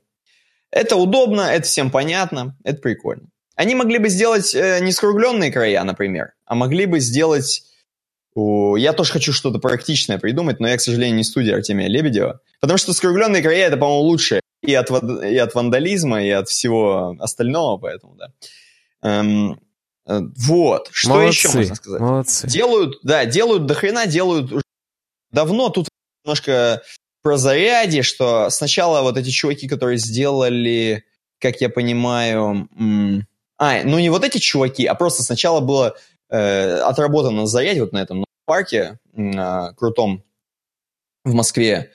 Тоже там сначала до него был сделан дизайн э, вот этих вот... Э, проходок, там, скажем так, карты и всего остального. Uh-huh. Вот. Как внедряли, здесь написано. Мне очень нравится, что они в метро тоже в этом же стиле повесили новые вывески. Хотя, э, к сожалению, к сожалению, вот те самые вывески, которые э, были в метро раньше, ты же понимаешь, там были советские вывески, очень классные. Uh-huh. Вот, они, их бы домой бы себе упереть, знаешь, и повесить вместо ночничка, чтобы у тебя просто дома была какая-нибудь... Там. Они, возможно, неоновые когда-то были, опять же, к да, слову улица... о нашей теме из предыдущих подкастов. Да, станция Пушкина, и ты такой же просыпаешься. Под такой, нее, м- у тебя вот этот звук, вот это высокочастотное, ну даже не высокое, а среднечастотное жужжание неона в, в, да. в Дмитровская станция. Вот, это было бы круто, это было круто. Короче говоря, чуваки, которые получают... Можете написать нам. А кто не Который получает, напишите почему. Удовольствие? Э, кто получает удовольствие, да, да напишите, почему вам очень нравится. Если вы, вы, например, там... И, допустим, если вы из Питера, если вы из Питера, напишите, что, блин, вот в Питере бы так. Или, наоборот, в Питере бы так не делать, потому что у нас культурная столица. Мы все и так знаем, как там по Невскому ходить, например. Вот. Короче, окей, окей. Все, дизайн, собственно, закончен. Можно сейчас перерыв небольшой? Да, да. Прервемся сейчас чуть-чуть. Я сделаю паузу, и мы увидимся уже через несколько секунд. Не переключайтесь.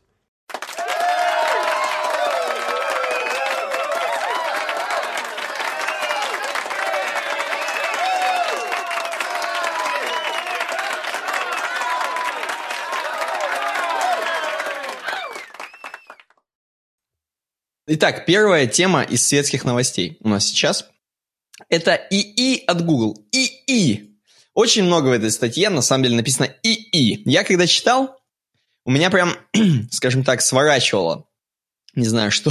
Меня сворачивало в другую статью, потому что тема, казалось бы, громкая. Но мне, опять же, это как с какой-то темой то ли из позапрошлого, то ли из прошлого подкаста, где мне неинтересно. Вот реально. ИИ от Google обучил дочерний ИИ, который превосходит все ИИ, созданные человеком. Мы встроили тебе ИИ в ИИ, чтобы Ой, ты мог смотреть сериал вообще... в своем ИИ.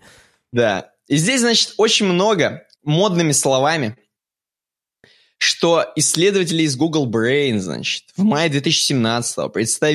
представили проект AutoML, который автоматизирует проектирование моделей машинного обучения. Эксперименты с этой AutoML показали, что эта система может генерировать маленькие нейронные сети с очень хорошими показателями. Короче, реально, гугловская хреновина AutoML может, типа, учить, как я понимаю, какие-то нейронки сама. Угу. Сейчас они ее вообще апгрейдили. И, честно, тут Илон Маск должен забеспокоиться. Потому что там уже одна машина учит другую. И непонятно, чему она ее научит. Возможно, чему-то плохому. Хрен его знает. Значит, э, как выяснилось, ИИ справляется с проектированием и обучением нейросетей не хуже человека. Задачи классификации объектов из наборов данных ImageNet и определения объектов из набора данных СОСО, Павлиашвили, естественно, КОКО, осуществлялась в рамках, тут написано в раках, но ладно, в рамках проекта Learning Transferable Architectures for Scalable Image Recognition. Короче, здесь на схемы написано. Архитектура NASNet состоит из двух... Короче, вот этот NASNet, это знаешь что?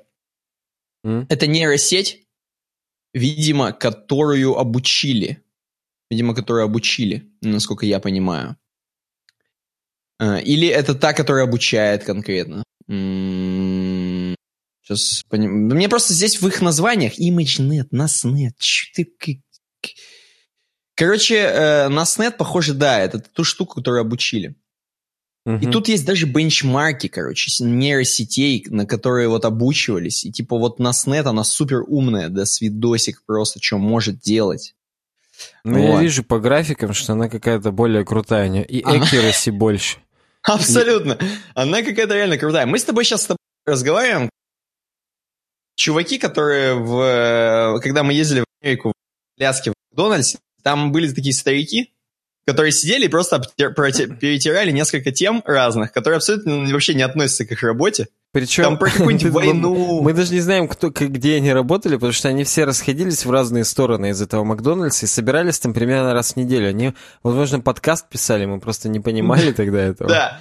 И значит, они там то, короче, про ракеты какие-нибудь на Ирак или Иран, то еще, то там, знаешь, ну, в общем, там по... Вот я так же сейчас сижу, значит, у меня практически наггетсы стынут, рядом стоят.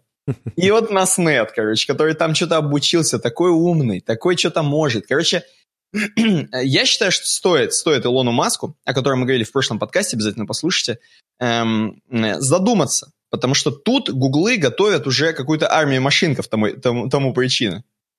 Потому что, э, честно признаюсь, когда одна хреновина учит другую, обе без э, контроля человека, это страшно. Не знаю, когда вот вообще вот эти все разговоры об ИИ, нейросетях, вот таких вот очень крутых, умных, пойдут вообще в жизнь, например, хотя бы, хотя бы сделают нам автоматические машины, которые будут ездить сами. Угу. Вот. Когда это все пойдет? Потому что кроме нейросети надо еще, чтобы написать нейросеть, которая отремонтирует дороги, например. Вот. И заплатит пенсии. Но одна из таких сетей есть, э, одна из нейросетей таких есть, двадцать, восклицательный знак восемь, вот такая есть нейросеть, которая там, вот, которая пытается тоже заплатить пенсии всем.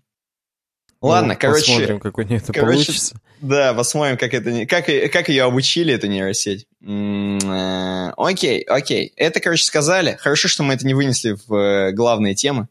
Ну, давай пойдем про биткоин. С этими, с наггетсами посидели. Да, давай пойдем про биткоин. Че там? Грюндик нам пишет. Доброй ночи. Как я понял, оригинал на уолл стрит джорнал точка ком. Да и насрать на оригинал. Здесь как бы не в оригинале дело, а в самой статье. А сама статья у нас про, как это модно говорить, битховены.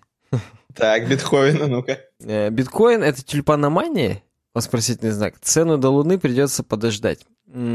Я вот, честно, не понял, что за мем. Ну, в смысле, я понял, что за мем, я его упустил. Кто-то говорил, что типа у, бит... у бит... биткоина... Два раза сейчас чуть не сказал битховена. Mm-hmm. У биткоина цена поднимется до Луны. Кто-то вот такое сказал, и как бы... Угу. Ну окей.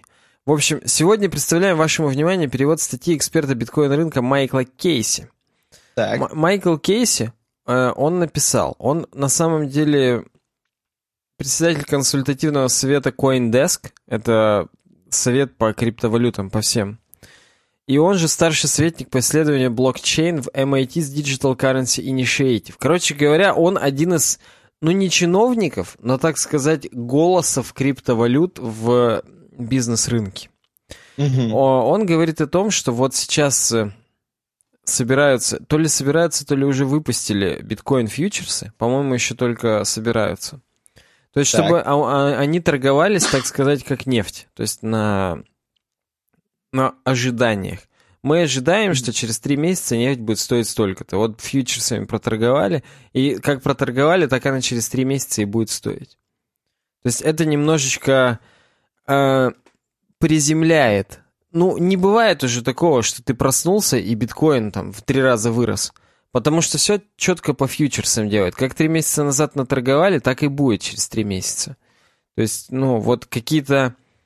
суперскачки, они становятся уже не так возможны, и уже спекулятивность, она теряется. Нету лихой спекулятивности, когда ты реально там чего-то очень много купил или продал, пошатнул рынок, а потом хоп и сыграл на опережение, как в автомобиле, который в дрифт заходит. Сначала в одну сторону руль выкрутил, потом резко в другую и, за... и зашел в поворот. Именно поэтому я и не сдал на права последний раз. Вот. Вот так же и здесь. Ты сначала слил кучу битховенов, их все начали слить, а потом ты их скупил и поднялся, и вообще жесть. То есть вот на фьючерсных рынках это уже менее возможно. Ну, то есть как бы тоже возможно, потому что в любом случае это все равно происходит, ну, здесь и сейчас, что называется. Но уже, ну, не будет такого элемента неожиданности. Ну... И здесь он как бы рассуждает о том, что в принципе биткоин, он ненормален. То есть как бы он не является классическим биржевым инструментом и не является классической валютой. Это просто явление. И это явление, оно... Пока, ну, как бы непонятно, к чему его отнести. Это первая криптовалюта, это первый прецедент. Нельзя сказать, ну, а биткоин это как э, муравей-коин. Это так. Та же самая хрень. Потому что не было. Это, вот про другие валюты можно сказать, да, это будет как биткоин. А вот про биткоин еще нельзя провести никакой аналогии. И просто с традиционными там, акционными товарами, какими-нибудь commodities типа золота, тоже нельзя сказать, потому что ну, у него хоть какая-то реальная ценность есть, несмотря на ту статью, которую мы рассматривали. Я не помню, мы ее рассматривали в подкасте или просто я ее читал и с вами делился. Но там чувак вот сравнивал, не чувак, а Бобук, сравнивал с золотом. Угу. Ты вообще ей поделился, а я уже потом прочитал. Так. И он там говорил, что... По факту у золота тоже нет цены. То есть, грубо говоря, все люди просто договорились, что золото ценно. Ну и типа все. И вот там пытались расписать, что золото хотя бы реально в производстве используется. Ну не только ювелирки, а именно в производстве там электроники и чего-то еще. То есть его пытались качнуть за базар немного. И я не знаю даже, чем закончилось. Я первую неделю реально обновлял э, статью и смотрел, какие комментарии добавляются, потом подзабил. В общем... Ну, реально, нет, ну про золото реально, это же как бы... Я, наверное, это... Вот нас бы сейчас послушали чуваки, которые производят какие-нибудь там, э, блин, не знаю, материнские платы или какие-нибудь провода. Наверное, смешно было бы сказать, что золото используется там очень сильно в каких-нибудь проводах, но тем не менее. В отличие от биткоинов, хоть как-то используется, понимаешь? Потому что тот-то вообще ни в каких проводах даже примерно не используется. То есть это чисто... спекуляция. Пока в него верят, он растет. Перестанут верить, он не будет расти. То есть, ну, поверят в эфир, ну, потому что там реально более интересная тема с этими смарт-контрактами, то, что можно другие ай си о выпускать на базе эфира, другие криптовалюты, другие, так сказать, токены, там в токенах mm-hmm. вся тема. А, он интереснее. И вдруг в него, если начнут верить, то биткоин весь обвалится до десяти центов условных каких-нибудь. И как бы будет абсолютно насрать. Здесь проведена аналогия с тюльпаноманией, и я вот историю-то плохо знаю, я даже не знал, что так бывает.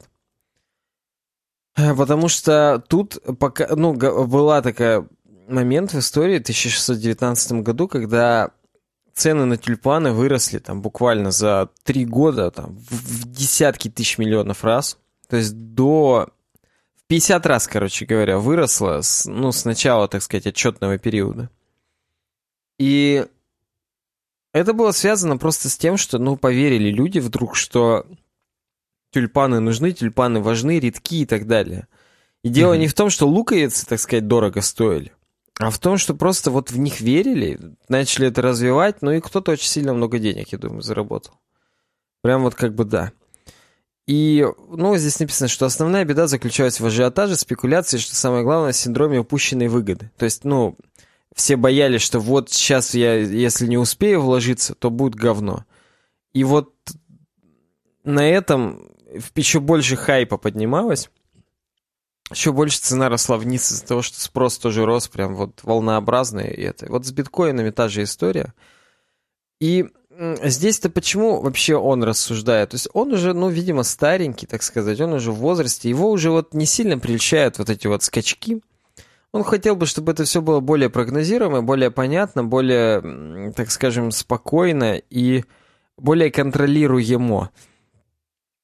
И поэтому вот он говорит, что если вот будут фьючерсы, если это более будет зарегулированный, так сказать, рынок, то все, все от этого выиграют. Необходима стабильность, необходим двусторонний рынок, на котором заключается большее число сделок без резких колебаний цен. То есть даже вот ты рассказывал, что в Стиме запретили биткоин, битховены. Пися, раз, пися. пися да, сися. Что-то, об, что-то обрыв какой-то произошел. Да-да-да, да, да. А ты на чем там, ты хотя бы на чем там остановился, чтобы я понимал, чтобы мы склеили это дерьмо? Ну, да мы можем даже не склеивать. Я тебе заново просто скажу, и пусть слушатели видят, что мы терпим, так сказать, проблемы со связью. Да, мы Давай. терпим крушение. В общем, я, я говорю о том, что ты даже говорил, что в Стиме Бетховена уже запретили из-за очень высокой волатильности.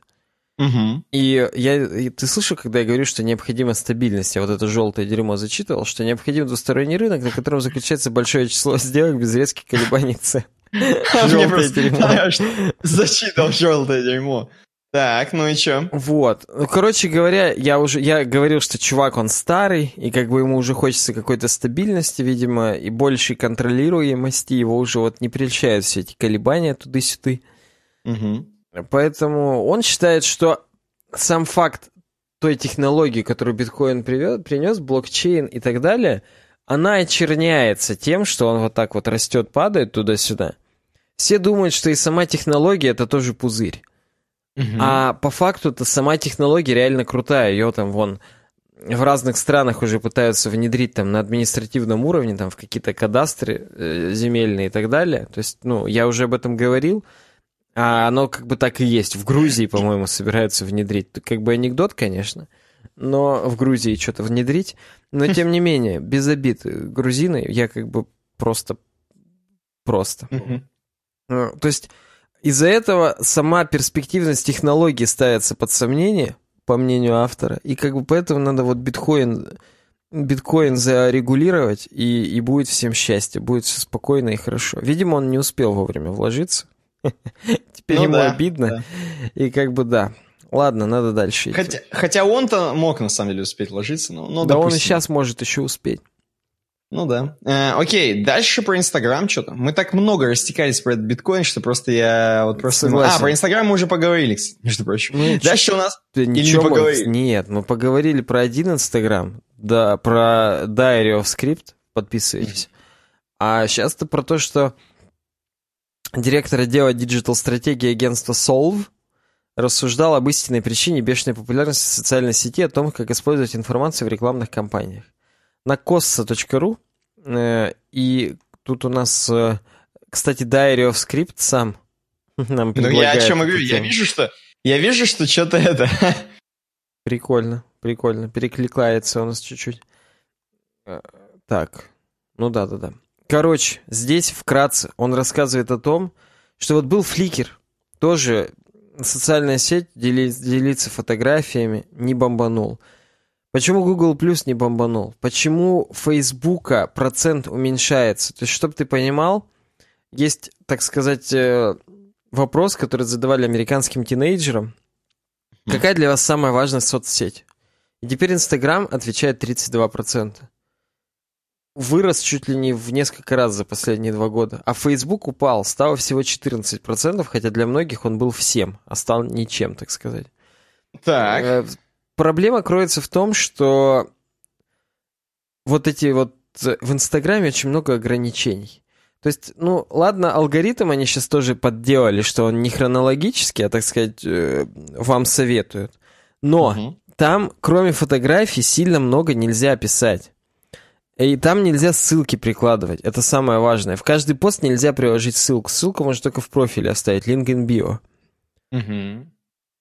По мнению автора, это то самое ограничение, которое не превратило Инстаграм в помойку. Хотя, на мой взгляд, Инстаграм — это все-таки помойка, но согласись, если бы в каждый раз, в каждой фотке можно было еще ссылку вставлять, был бы вообще зашквар. Ну, как тебе сказать? Ну да, допустим, просто...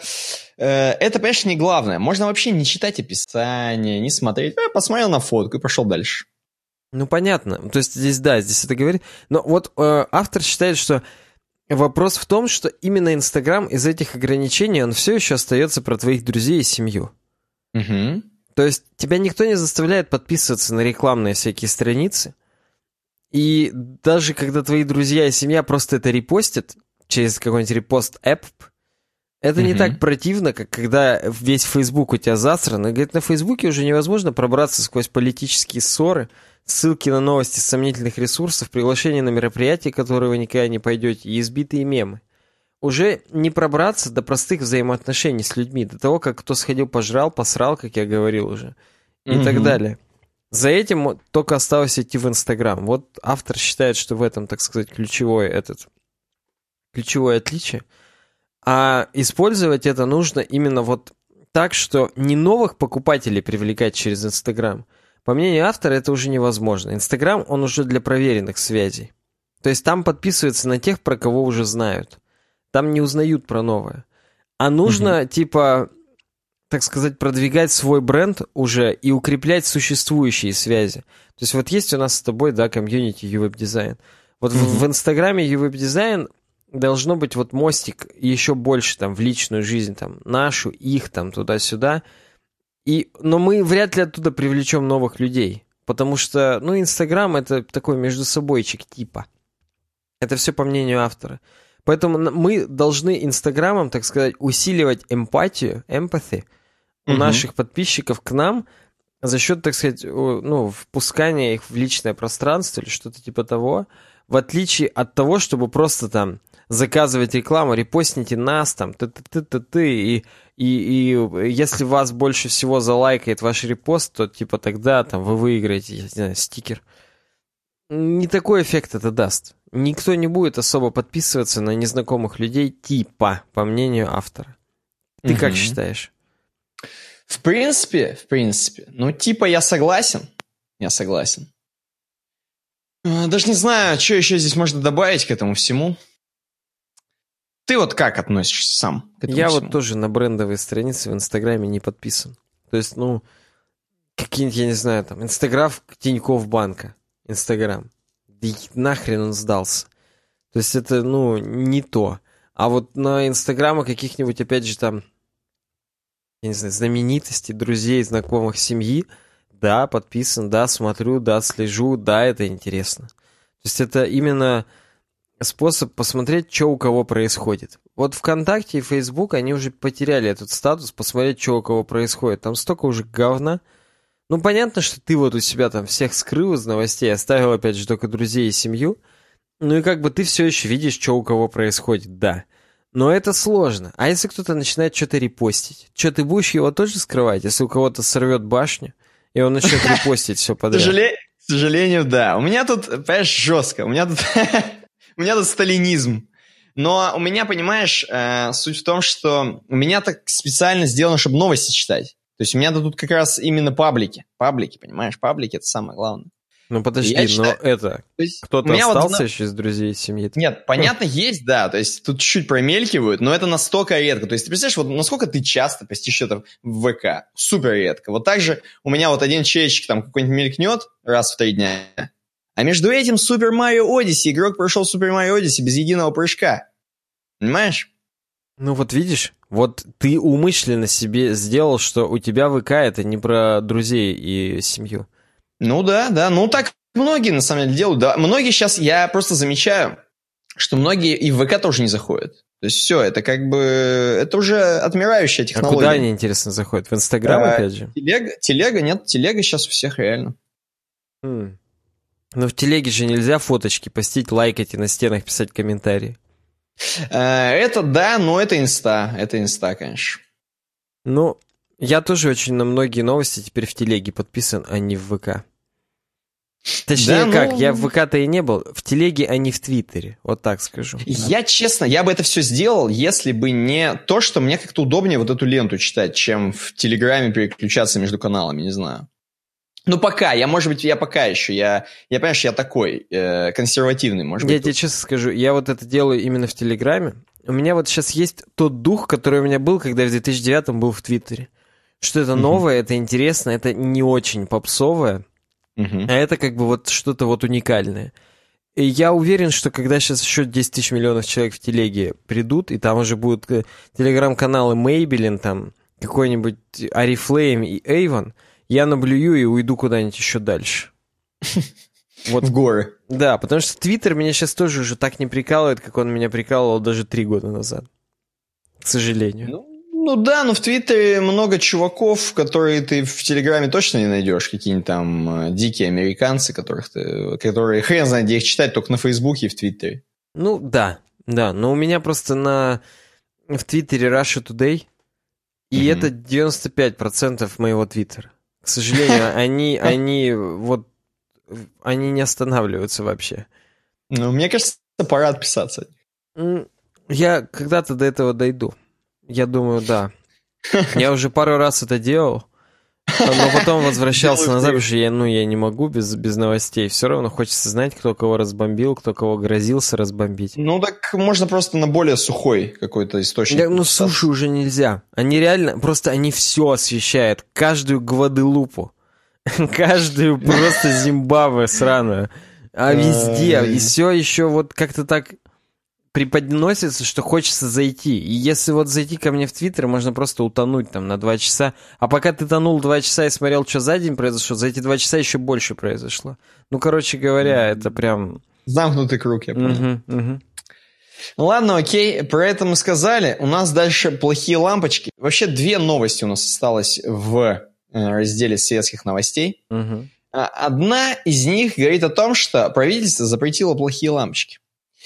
Тема такая, тема такая, что оказывается, оказывается, проект «Ламп-тест» возник прежде всего из-за того, что в магазинах можно одновременно встретить качественные светодиодные лампы и откровенный хлам. Вот ты встречал хоть раз откровенный хлам? Да, лампочки Вольта, не при Саньке Ефремова будет сказано. Вот, да. До последнего времени основные параметры светодиодных ламп никак не нормировались государством, представляешь? В ГОСТе были лишь два параметра, измеренный, началь... измеренный начальный световой поток, который должен был не менее девяносто процентов номинального, и потребляемая мощность, которая не должна быть более чем на десять процентов выше номинальной. Номинальная, то, что на коробке написано, чтобы ты понимал. Да, да, да, десятого ноября, не то, что про номинал, да, десятого ноября правительство России приняло постановление об утверждении требований к осветительным устройствам и электрическим лампам, используемым в цепях переменного тока в целях освещения, нормирующие все параметры, в том числе светодиодных ламп. Вот. Короче, здесь перечислено, короче, что должно соблюдаться. Ну, наконец-то еще цветопередача должна. То есть, если написано теплое, там, две тысячи семьсот кельвинов, то реально mm-hmm. в пределах там плюс-минус сто кельвинов она должна выдавать. И еще, видишь, здесь про пульсации светового потока, mm-hmm. о том, что не более десять процентов она должна быть, потому что она просто вредна для здоровья. И как бы да. Да, но на самом деле вот здесь все вот э, описано. Как бы и чувак, автор, придирается, может найти прям ляпы откровенные. Например, вот вроде пункта двадцать три. Снижение светового потока светильников со светодиодами за время стабилизации светового потока составляет э, на этапе один не более восемь процентов, на этапе два не более шесть процентов. Дело в том, что снижение светового потока – это особенность светодиодов, и никакой закон не заставит светодиод вдруг снижать поток не на восемь, а на шесть процентов. То есть э, люди немножко с физикой не дружат, как я понимаю, которые заставляли э, этот ГОСТ, точнее этот закон. Ну, понимаешь, видишь, я-то вот ламп-тест давно читаю. Так, то есть я даже когда... Вот да, я когда даже домой лампочки покупаю, я читал ламп-тест, смотрел, какие фирмы наиболее от- отвечают, так сказать, что написано, то и продают. Но они, собственно, и дороже, как водится. Но угу. да. Спойлер-спойлер, лампы из Икеи, из Костромы, из Леруа Мерлена, которые местные именно. Uh-huh. То есть Икея, не так и называется Икея, а Леруа Мерлен и Касторама, у них какие-то свои бренды чуть-чуть, вот не Касторама, а там Мурамамама какая-то, вот типа того. Я утрирую, я не помню просто. Вот, ну, Леруа Мерлен зеленый, Касторама какие-то желтые, что ли, черные, ну, какие-то такие. И поэтому я-то уже тоже вот, про... они-то давно говорили, что у нас жопа, что там все не отвечает требованиям, что вот эти вот классические лампочки Вольта, и даже навигатор испортился в итоге. Причем сами навигатор, диоды нормальные, а именно драйверы, микросхемы, которые отвечают за это все, они китайские говёные, то есть они там все расписывали, это, это интересно, это здорово, поэтому вы тоже почитайте, если вам как-то это. А надо за здоровьем-то следить. То есть оно вот вроде незаметно, а зрение от вас падает, как в детстве, когда вы Гарри Поттера под столом читали при лампочке хреновой, у вас упало из-за этого зрение. Как бы, я, я думаю, что наши слушатели, я думаю, что они готовили математику, физику учили. Дэвида Фленнегана читали под столом? Да, да. Может быть. Короче, короче, следующая тема и последняя из светских новостей, она, вот это максимально светская новость. Конечно, не как про Инстаграм, но тем не менее. Apple... похоже, покупает Shazam. Я так это назову. Похоже, покупает Shazam. Короче говоря, я не знаю, на самом деле, настолько далеко идущих планов у Apple. Не да, звонил все говорят, что... Еще, что... Не звонил. К сожалению, не звонил. Вот. И... Ну, что здесь можно сказать? Во всей новости здесь написано рассуждение о том, за сколько они купят. Около э, триста миллионов, э, как я понимаю... Короче, четыре, около четырехсот миллионов баксов. Давай так. Угу. Э, кто-то говорит, что, как я понимаю, около ляма.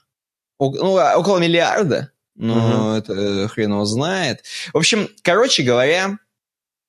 споры ведутся, и понятно, что Shazam Apple может по-разному крутить-вертеть, может и встраивать. Вы сами, я просто скажу, что Shazam — это самое, то самое приложение, которое можете с помощью вашего телефона или там iPad, не знаю, iPad, в принципе, iPad, наверное, тоже. Я не помню, просто в iPad есть микрофон или нет.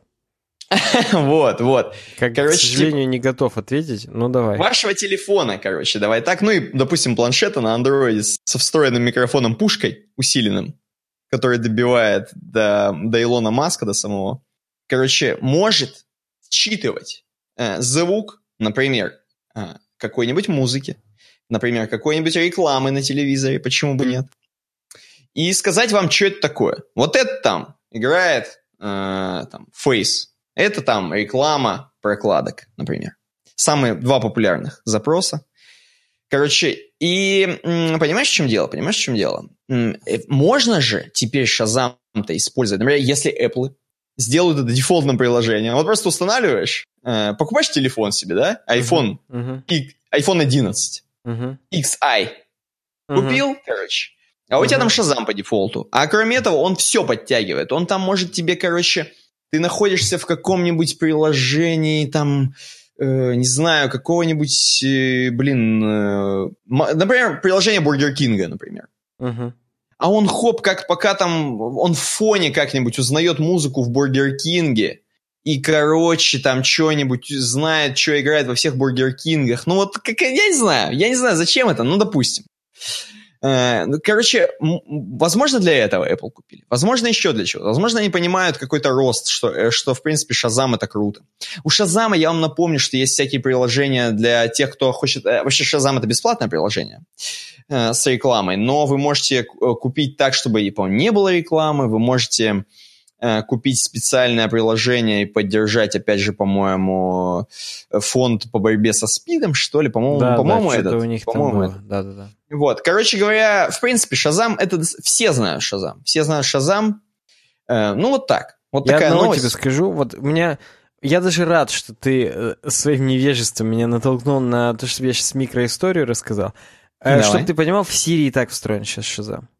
Это то да. Есть, если ты спрашиваешь Siri, что играет, то она это делает с помощью Shazam, даже если у тебя Shazam не установлен. Ну то есть, она скорее делает это не с помощью Shazam, а каких-то алгоритмов. Нет, там написано Powered by Shazam. А, то, то есть, есть она дергает же... опиху. Да, да, как Siri, когда ты спрашиваешь Siri, сколько будет пятнадцать косинусов из шестнадцати логарифмов n по основанию mm-hmm. два. Она дергает опиху она этого. Мать математики, вольфрам, да. альфа. Mm-hmm. А вот когда ты спрашиваешь, что играет, она дергает Shazam, и я как-то так добился, я потом... Он... Сейчас играет э, Drake. И я такой жму, типа, ну, Drake. И она такая, а у вас не установлен Shazam. И, видимо, mm-hmm. если бы я нажал, он бы меня через Shazam куда-то отправил в Apple музыку. Я не знаю, ну, только в Apple музыку он бы мне должен был сам, по идее, отправить. Но, короче, он мне что-то сказал, типа, вот Shazam-то у тебя не установлен, друг. И поэтому mm-hmm. дальше я не пойду. Как бы я вот скажу тебе, что Drake играет, а больше ничего не скажу. Не помню, что именно, так mm-hmm. сказать, это, но да. А микроистория такая, о том, как я невежеством своим блеснул. Давай. Тут батя же у меня Apple ти ви четыре ка купил, да? И я к нему uh-huh. пришел ее настраивать.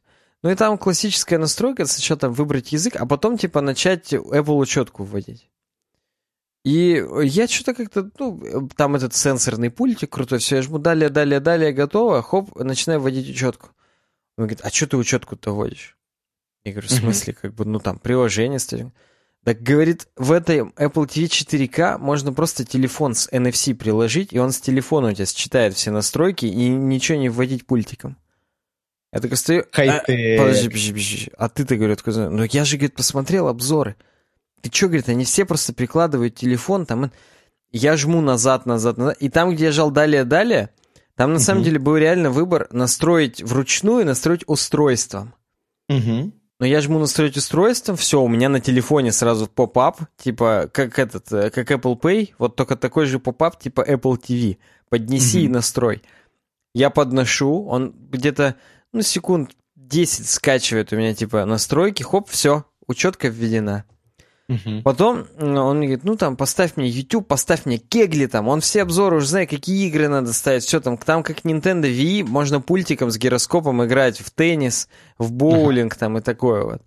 Ну, поставь мне кегли, говорит, надо, чтобы было там. Он как бы слово боулинг не знает, но то, что вот эн эф си, это вот он знает. Mm-hmm. И я такой, ну, сейчас он, а, YouTube, говорит, мне поставь. Я начинаю заходить в App Store, в поиск, и пишу, опять же, пультиком, начинаю выбирать буковки. Ю, Тью. Он такой, а зачем ты, говорит, буквы пишешь? Я говорю, в смысле? Ну, говорит, ты возьми телефон. Я беру телефон, а у меня на телефоне опять поп-ап. Типа, похоже, вы на Apple ти ви вводите текст. Не дрочите пультом, введите его, типа, с клавиатуры телефона, нажмите ОК, и у тебя на Apple ти ви ОК нажмется. И тут и... я уже просто понимаю, я, я рад, что люди не видят моего позора вот этого. Когда мне да. старик говорит, что, слушай, ты, ты дурак, ты не знаешь, там как бы у тебя на айпаде, на телефоне все везде всплыло, и прям вот это я фиаско потерпел. Я настолько уже не слежу за тем, что... Вот я к тому, что... Вот я бы сейчас, если при нем сказал, я не знаю, есть ли в айпаде микрофон. Ага, он я бы думал, сам... он сказал... Там, короче, четыре двунаправленных пушки. Один на Илона Маска направлен. Один, Один там на вашу жопу. Вот, да, на жопу, чтобы пердеж лучше записать. И как бы вот, вот, то есть он-то стопудово это знает, опять же. То есть да, напишите да. в комментариях по Вилсакому, опять же, тем более мы про Apple. Что там в iPad вообще, какие сейчас микрофоны. А мы пойдем дальше. Мы пойдем дальше. У нас э, там следующая тема. У нас, между прочим, разработка. Кстати, да, кстати, а да, у нас... Какая разработка без э, смарт-тейпа? Какая же вечеринка без водки и пива? Официант да. лимончику. Официант смарт-тейпчику. uwebdesign.ru слэш смарт-тейп. Супер лучший мега-хостинг в мире. Россия. Дата-центр Digital. Какой нахрен Digital? А, да, в принципе, Digital Smart Tape. Digital Hub, так... да, это один из них у них в Digital Hub, один в Оверсане. Хотел сказать Digital Sun, вот, но как бы вот нет. Digital Hub ага. и Оверсан. Поэтому все прям здесь, все соответствует федеральным законам, что у вас сайт находится в России, все то, что сбор персональных данных здесь происходит. Поэтому никак не окараете любые тарифы. ви пи эс-ки на эс эс ди-шках, ви пи эс-ки на эйч ди ди-шках. Шарит mm-hmm. хостинг безлимитный на эс эс ди-шках с супер гигабитным интернетом. Все mm-hmm. для вас вообще. Выделенный сервер. Ма- ма- не только выделенный сервер. Еще внимание, я от Никиты недавно узнал. Ты можешь свой собственный сервер, один ю, прям принести им в стойку, воткнуть и сказать, вот за ним следите за три тысячи в месяц мне. Вот мое как бы оборудование. От вас надо только, чтобы интернет не падал никогда.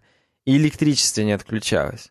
И Ты чтобы... имеешь в виду, как, как ребеночка в детский сад прям привезти? Как ребеночка в инкубатор, по-жесткому, прям в матрицу прям загрузила, чтобы ага. вот доила из него, делали батарейки. Вот так же относишь туда свой сервер, именно один ю.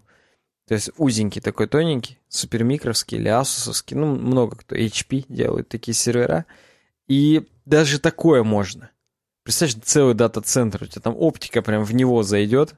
О, и законнектила будет прям полная.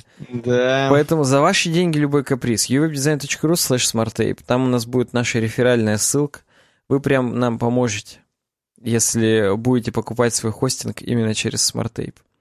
Мы пока с тобой говорим уже не две темы к подкасту, а четыре к пятидесятому. Прям предлагают на глазах. А я... Ну, короче, первая тема у нас про... Эволюция им- image, GIF без формата GIF. Нам предлагает Эндрю Льюман.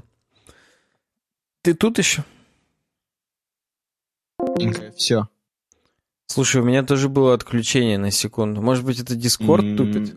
Может быть, может быть, я хуй знает. Я вообще не понял, что это. А, мы Ладно, вернулись окей. назад. Mm-hmm. У нас тупил Дискорд, предположительно, и... Пред-предпоследняя тема в нашем подкасте. Эволюция... Пред-пред-пред-пред-предпоследняя. Эволюция image. GIF без формата GIF. Вот такое Ну-ка. у нас Эндрю Льюман нам предлагает на Хабре. И здесь нам просто говорят о том, что здесь ти эл ди эр-очка есть классическая, что GIF это круто, но в плане качества и производительности они ужасны. Замена mm-hmm. GIF на видео – это хорошая идея, но есть недостатки. Они не подгружаются предварительно, используют рейндж-запросы. Так. А, в отличие от гифок, они подгружаются предварительно. То есть она, она грузится, и потом только уже можно проиграть, и все. А видео, пока не нажмешь, видимо, не будет. Сегодня можете использовать Image эс эр си эм пэ четыре Safari Technology Preview. Я вот сейчас посмотрю, вот то, что у меня здесь, вот Now Die, вот этот вот, mm-hmm. это как раз у меня гифка. А я сейчас прямо при вас, магия, открываю Safari Technology Preview, загружаю туда эту статью на Хабре, и, и, ты даже не представляешь, наверное, она сейчас будет именно Image эм пэ четыре. Да, она, она автоматически не проигрывалась, пока не загрузилась. Угу. И я сейчас смотрю, Image... Нет, тоже, им... тоже гифка. А как? Угу. А как? А, вот... Ё-моё, тут целая еще ниже статья. Чтобы ты понимал, я-то эту статью даже и не читал. Я дочитал, так сказать, до ката, увидел особую благодарность и, и mm-hmm. дальше не читал. Я думаю, ну Но... прикольно, я ти эл ди ар-ку да. прочитал, как бы, и окей, и подготовился. Ну давай тогда хотя бы ти эл ди ар-ку посмотрим, потому что здесь какая-то жесть. Здесь какая-то жесть. Или давай ее перенесем. А, да нет, ну зачем переносить? Сейчас прям по ходу быстро разберемся за полсекунды. Просто у меня, чтобы ты понимал, не, нету эм пэ четыре имиджев, хотя я в Safari Technology Preview. Ну-ка, я сейчас попробую какой-нибудь Image эс эр си Rocky эм пэ четыре. Я прям смотрю при вас. Нет, тут гифка. А... Не понимаю. Не понимай. Safari Technology Preview. Вроде последняя версия. То есть она обновляется через Mac App Store. Mm-hmm. И нету никаких проблем. К сожалению, Safari не очень хорошо работает с веб-пейдж-тест. Ну ладно, это бывает такое у них. А, сейчас я найду. Вот я сейчас нажал опять же на гифку, пытаюсь инспектнуть элемент. Нет, это GIF, это не эм пэ четыре. Я сейчас попробую Resources нажать. Есть здесь хотя бы хоть какой-то точка эм пэ четыре. десять matches. Но почему-то... Ну нет, это только то, что у них в коде написано. А фактически эм пэ четыре не показывается. Ну, короче говоря, я, я так-то вник в суть. То есть э, из-за того, что это видосы, а не гифки, гифки много весят. Uh-huh. Они много весят, и написано, этот пост в Chrome весит сорок шесть мегабайт, а в Safari Technology Preview два мегабайта. Потому что эти видосы, они крайне низкого качества, эм пэ четыре очень хороший кодек, он сжимает, а GIF, он это не кодек, он ни хрена не сжимает, там просто тупо картинки слайдовые, каждая картинка весит как фотография целая, да, как космолет. Поэтому... Uh-huh. Очевидно, что именно видосы будут менее, так скажем, весомые. Ну и вот в Safari Technology Preview типа можно использовать Image эс эр си эм пэ четыре. Они отображаются в двадцать раз быстрее, декодируются в семь раз быстрее. Ну знаешь, часто заходишь на страницу и ждешь, пока гифка прогрузится. А да. вот с видосом, если он будет прямо на странице, даже грузить не надо. Play нажал, он у тебя сразу погнал. Ну только... Только интернет, так сказать, у тебя будет решать, но в двадцать раз быстрее оно отображается, чем гифка. Поэтому, ну и видишь, весит меньше. сорок шесть мегабайт против двух, это в двадцать три раза разница. Так что вот, вот так вот. Короче говоря, ура, ура. Ну, в натуре ура, в натуре ура. Двигаемся дальше. Следующую тему я точно читал. Там про... Окей, так. Фронтендер нам ее предлагает. Называется она просто «Улыбнула». Тетенька-программер в отставке пытается отчаянно запрыгнуть в последний вагон антихайпа или просто стебет. Вот ее Сайтецкий. Но Сайтецкий мы посмотрим чуть позже. Сначала э, то, там, где она стебет. Мелисса МакИвен, МакЭвен, ну какая-то дама просто, я не знаю, кто она, что она, в софтвере Food Spiders. Вот такое у нее. Классические mm-hmm. шуточки вот в этом медиум-описании. С претензией, так сказать, на чувство юмора, но как-то нет, не, не очень. Она написала статью, которая называется «jQuery круче, чем React». Может быть, и действительно она в антихайп пытается запрыгнуть в поезд, не знаю. Но, в общем, она просто mm-hmm. нам пишет о том, что всем нравится хейтить jQuery, но на самом деле, говорит, пять процентов jQuery — это реально проблема с тем, как ее, так сказать, закодили. А девяносто пять процентов проблем jQuery — просто снобизм. То есть она не так плоха, как про нее принято говорить, угу. и она легко... Она более читабельна. То есть, ну, любой человек, который, как бы, так сказать, более или менее знает программирование, фронтенд, он вникнет в jQuery код, и нормально ему будет. А в React код ему будет намного сложнее вникнуть. То есть она это просто как реальный плюс jQuery рассматривает. Кроме этого, она говорит о том, что вот если вы тупо-слепо следуете трендам каким-то, то, наверное, это будет тупо, потому что Ну, потому что. Это uh-huh. затуманивает вам адекватность, и, ну, это в сектантство превращается в некоторое. Она пишет, что jQuery дешев.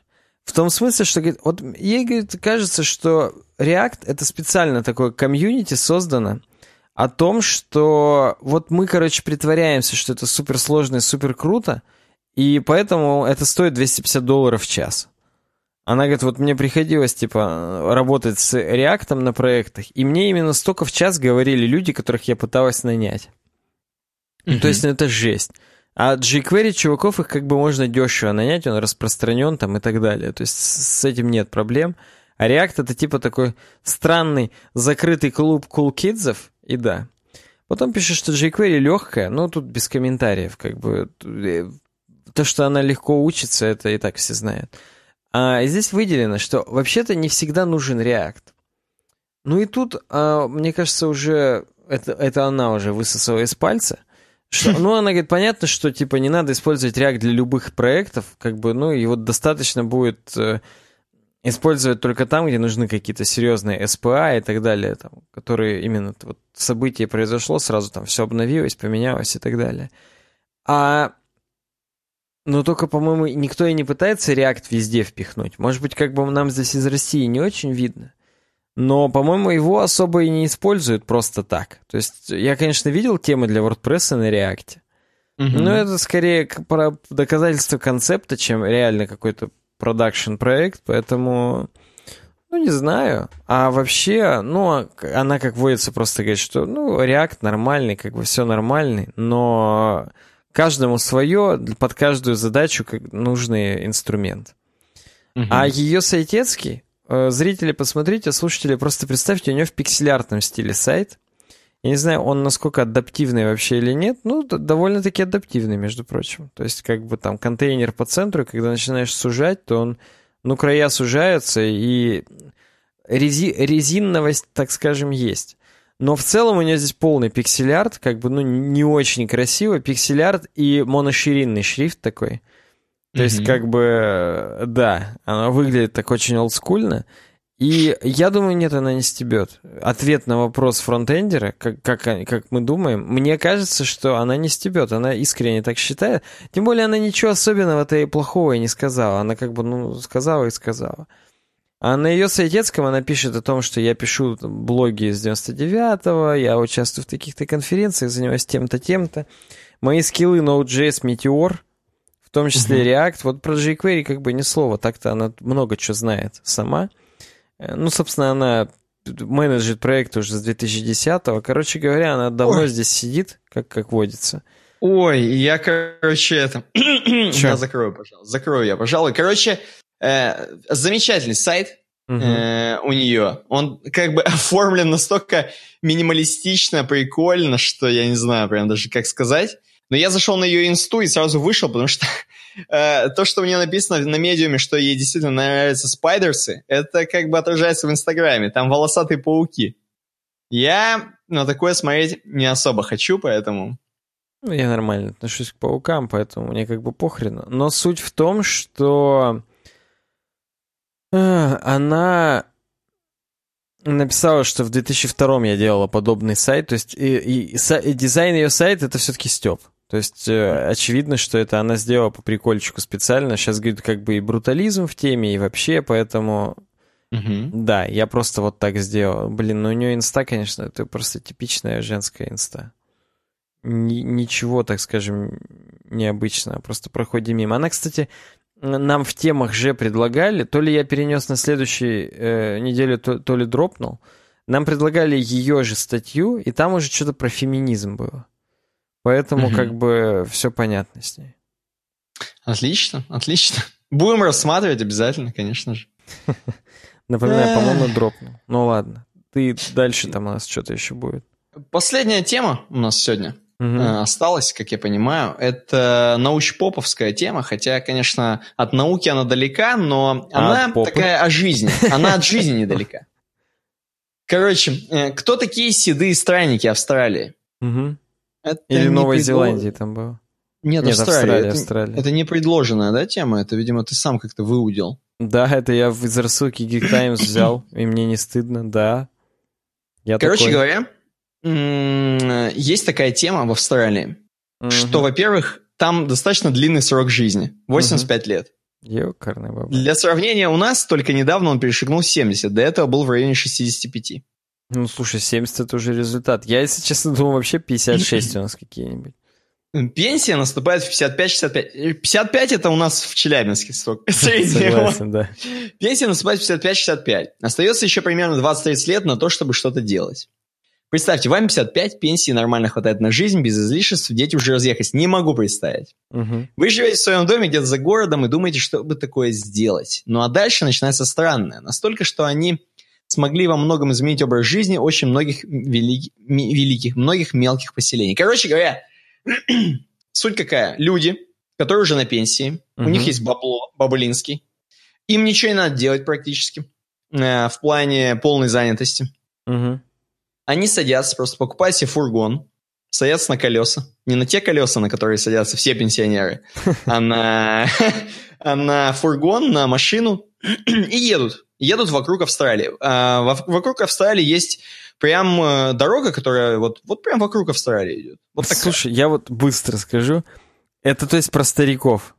Да, да, это, это про стариков. Ты а, думал, я, это про дум... я думал, вот я смотрю картинку, и там ага. есть вот этот типа ветряк, да?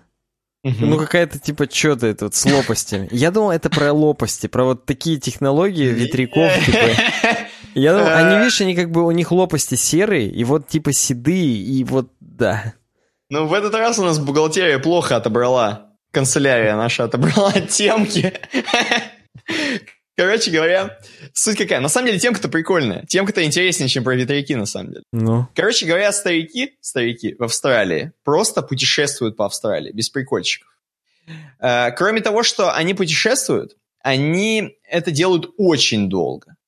Вот реально. Там написано, типа, что вот поехали, типа, по всей Австралии на, ну, на условно, там, на три месяца такой тур.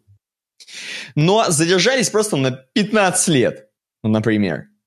Короче, ну, типа, э, тут есть э, несколько всяких... Тут есть всякие факты разные. Почему, типа, это круто, почему они вообще так могут позволить себе, что, типа, у них охрененные пенсии, там, уровень пенсии высокий, короче, у них другое мировоззрение, они по-другому думают, что, типа, надо ездить, ну, типа, не просто, знаешь, сидеть у себя дома, там, и, и, короче, это самое, и на всех, типа, ворчать, а наоборот, там, все такие открытые люди, короче, вот. Которые вот не против попутешествовать так жестко, не сидят не в комфорте как бы, а наоборот, ну, немного дискомфорта, сам понимаешь, то есть ехать по Австралии на машине и хрен знает где спать, и хрен знает как, и как с утра встать, и где зубы почистить, это всегда вопрос каждый день получается. Ну, у них, видимо, комфортабельные эти дома, поэтому... Да, здесь э, есть фотографии, собственно, фургонов, как они на тачках их тянут. Вот. Ну, такие реально крутые фургоны, в которых прям практически могут ездить какие-нибудь мини-рок-группы, наверное, в Америках. Угу. Вот. Конечно, рок-группы ездят на автобусах своих личных, но вот такие здесь практически автобусы, мини-автобусы. Угу. Значит, что здесь еще? Здесь написано, что... Сейчас я просто найду какие-нибудь интересные факты. Короче, естественно, естественно, из-за того, что это реально популярная тема в Австралии, под это делают охрененно много бизнеса. Из-за этого, короче, везде сделаны очень крутые заправки, очень крутые стоянки, кемпинги, короче. Везде есть специальные штуки. Ты где-нибудь едешь посреди, там, хрен знает где, и там есть специальная кнопка аварийная девять один один, там, вызвать. Ну, то есть, короче, под это сделана целая инфраструктура, потому что это, на этом сделается бизнес, реально. Uh-huh. Как только начинается какой-то там... Ну, у них там нет сезона, как я понимаю, но...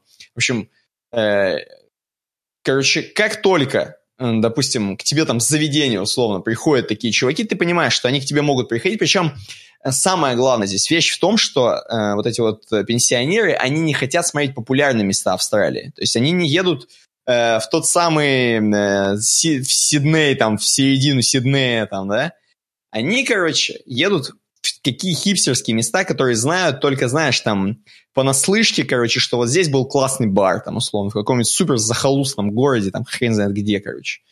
Э, просто там самое классное пиво, они туда едут.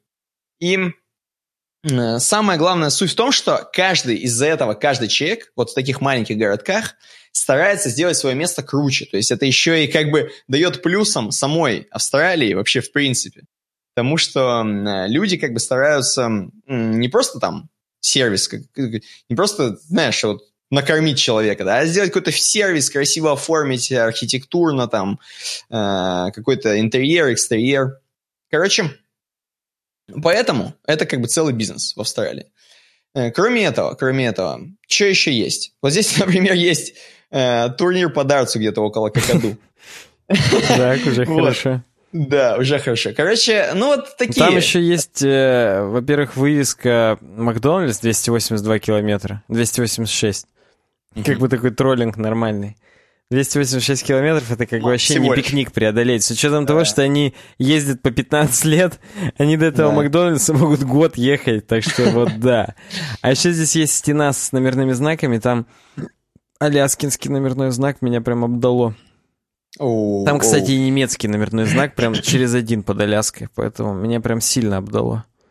Причем, кстати говоря, кстати говоря, да, я вижу, я вижу, да.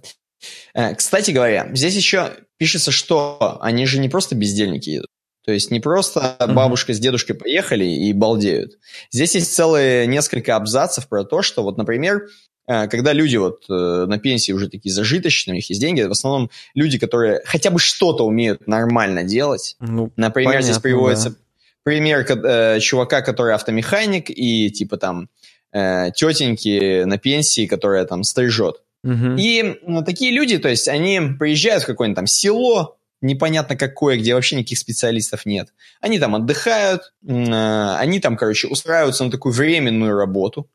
Так как старику вообще не хрен чем заняться, он, короче, все трактора им починит за полгода, все переберет, короче, везде идеально сделается, тетенька всех перестрижет, и, короче, они уезжают через полгода довольные, и как бы и сами денег заработали на дальнейшее, как бы и в принципе, и занялись чем-то интересным, как бы и жизнь не стоит на месте, и как бы дополнительные знакомства, связи, ну ты понимаешь, коммуникация, если работать где-то. Mm-hmm. То есть, короче, то есть вот Такой, такой вот стиль жизни у пенсионеров в Австралии бывает, случается. Я так понимаю, конечно, это не все. Не то, что если вы поедете сейчас в Австралию, вы увидите просто табуны пенсионеров, которые ездят. Нет, но большая часть, здесь реально цифры приведены, что там большая, реально до хрена. На этом реально можно делать бабки, вот что самое главное. То есть это не просто какой-то единичный случай. Вот такая про, про седых, как ты сказал, про седых странников. Да, седые странники. Ну, неожиданно интересная тема получилась, действительно. Как-то да, даже да. прикольно. Урбанизм, так, самый главный. В хабе урбанизм. Да. Прикольно, надо будет подписаться, так сказать, на этот хаб. Ну, давай, Никита, искать обойку. У нас все равно подкаст шел два часа десять минут. Ну, вот ну, это от, классика, от этого ни, ничего нельзя сделать, вот просто нельзя. Но это, классика. Может быть, и хорошо. Может быть, может быть. Короче, у нас, раз мы уж начали про номера Аляски, раз мы уж начали про mm-hmm. номера Аляски, про плейты аляскинские, то тут, короче, у нас на обойке северное сияние, друзья мои. Тот самый эффект. Э-э- чего там это? Солнце? Преломление или кого там? Солнце, конечно, солнечное, солнце, луч... солнце, солнечное да. излучение, я бы даже сказал. Вот. Аурора Бореалис, ну, я бы даже вот сказал. Да, Аурора Бореалис. Я думаю, что э, здесь наш подкаст — это само по себе свечение, вот это вот, вот сам по себе эффект. Угу. А вот эти звезды, которые там дальше, вот эти звезды, которые там дальше, это пенсионеры, которые ездят по Австралии. Седые странники, ты имеешь в виду, на которых бабки можно делать. Да, и они такие думают, вот прикольно было бы, чтобы у нас на звезде был бы такой подкаст на нашей. А он только на земле, понимаешь, только на земле. Ну, слушай, это круто, это красиво. Моя версия была просто, да, что, понятное дело, что наш подкаст — это само сияние, но оно такое же редкое и такой же восторг оставляет у зрителей, как у нас с тобой оставило то северное сияние, которое мы видели. То мы их несколько видели. Но прям да. реально, вот я когда его видел, я понял, что я не зря прожил жизнь. Вот я хочу, Согласен? чтобы у нас, наш каждый подкаст у вас оставлял именно такие же чувства. Потому что, ну реально, вам, вам повезло, что на вашем веку это происходит. Он классный. Поэтому подписывайтесь в ВКонтакте, в Твиттере, в Фейсбуке, в Инстаграме, в Гугл Плюсе. В Телеграм-канале обязательно подписывайтесь. Там тоже у нас... Там интереснее, чем где бы то ни было. Потому что на данный момент им интереснее заниматься всего. Поэтому, да. В Телеграм-группу тоже вступайте, там неформальное общение, деградация полная и всякое интересное. На Ютубе ставьте пальцы вверх, ставьте сабскрайбы, подписывайтесь и пишите комментарии. Очень-очень любим ваши комментарии, пишите, пожалуйста. Прям вот вам не сложно, а нам приятно. В iTunes ставьте звездочки, пишите отзывы. Я угу. думаю, увидимся, как всегда, через неделю. Предлагайте да. темы. Patreon, деньги, ю экс дизайн точка ру слэш донейт. Все, в общем, да, увидимся. Пока. Да, всем пока.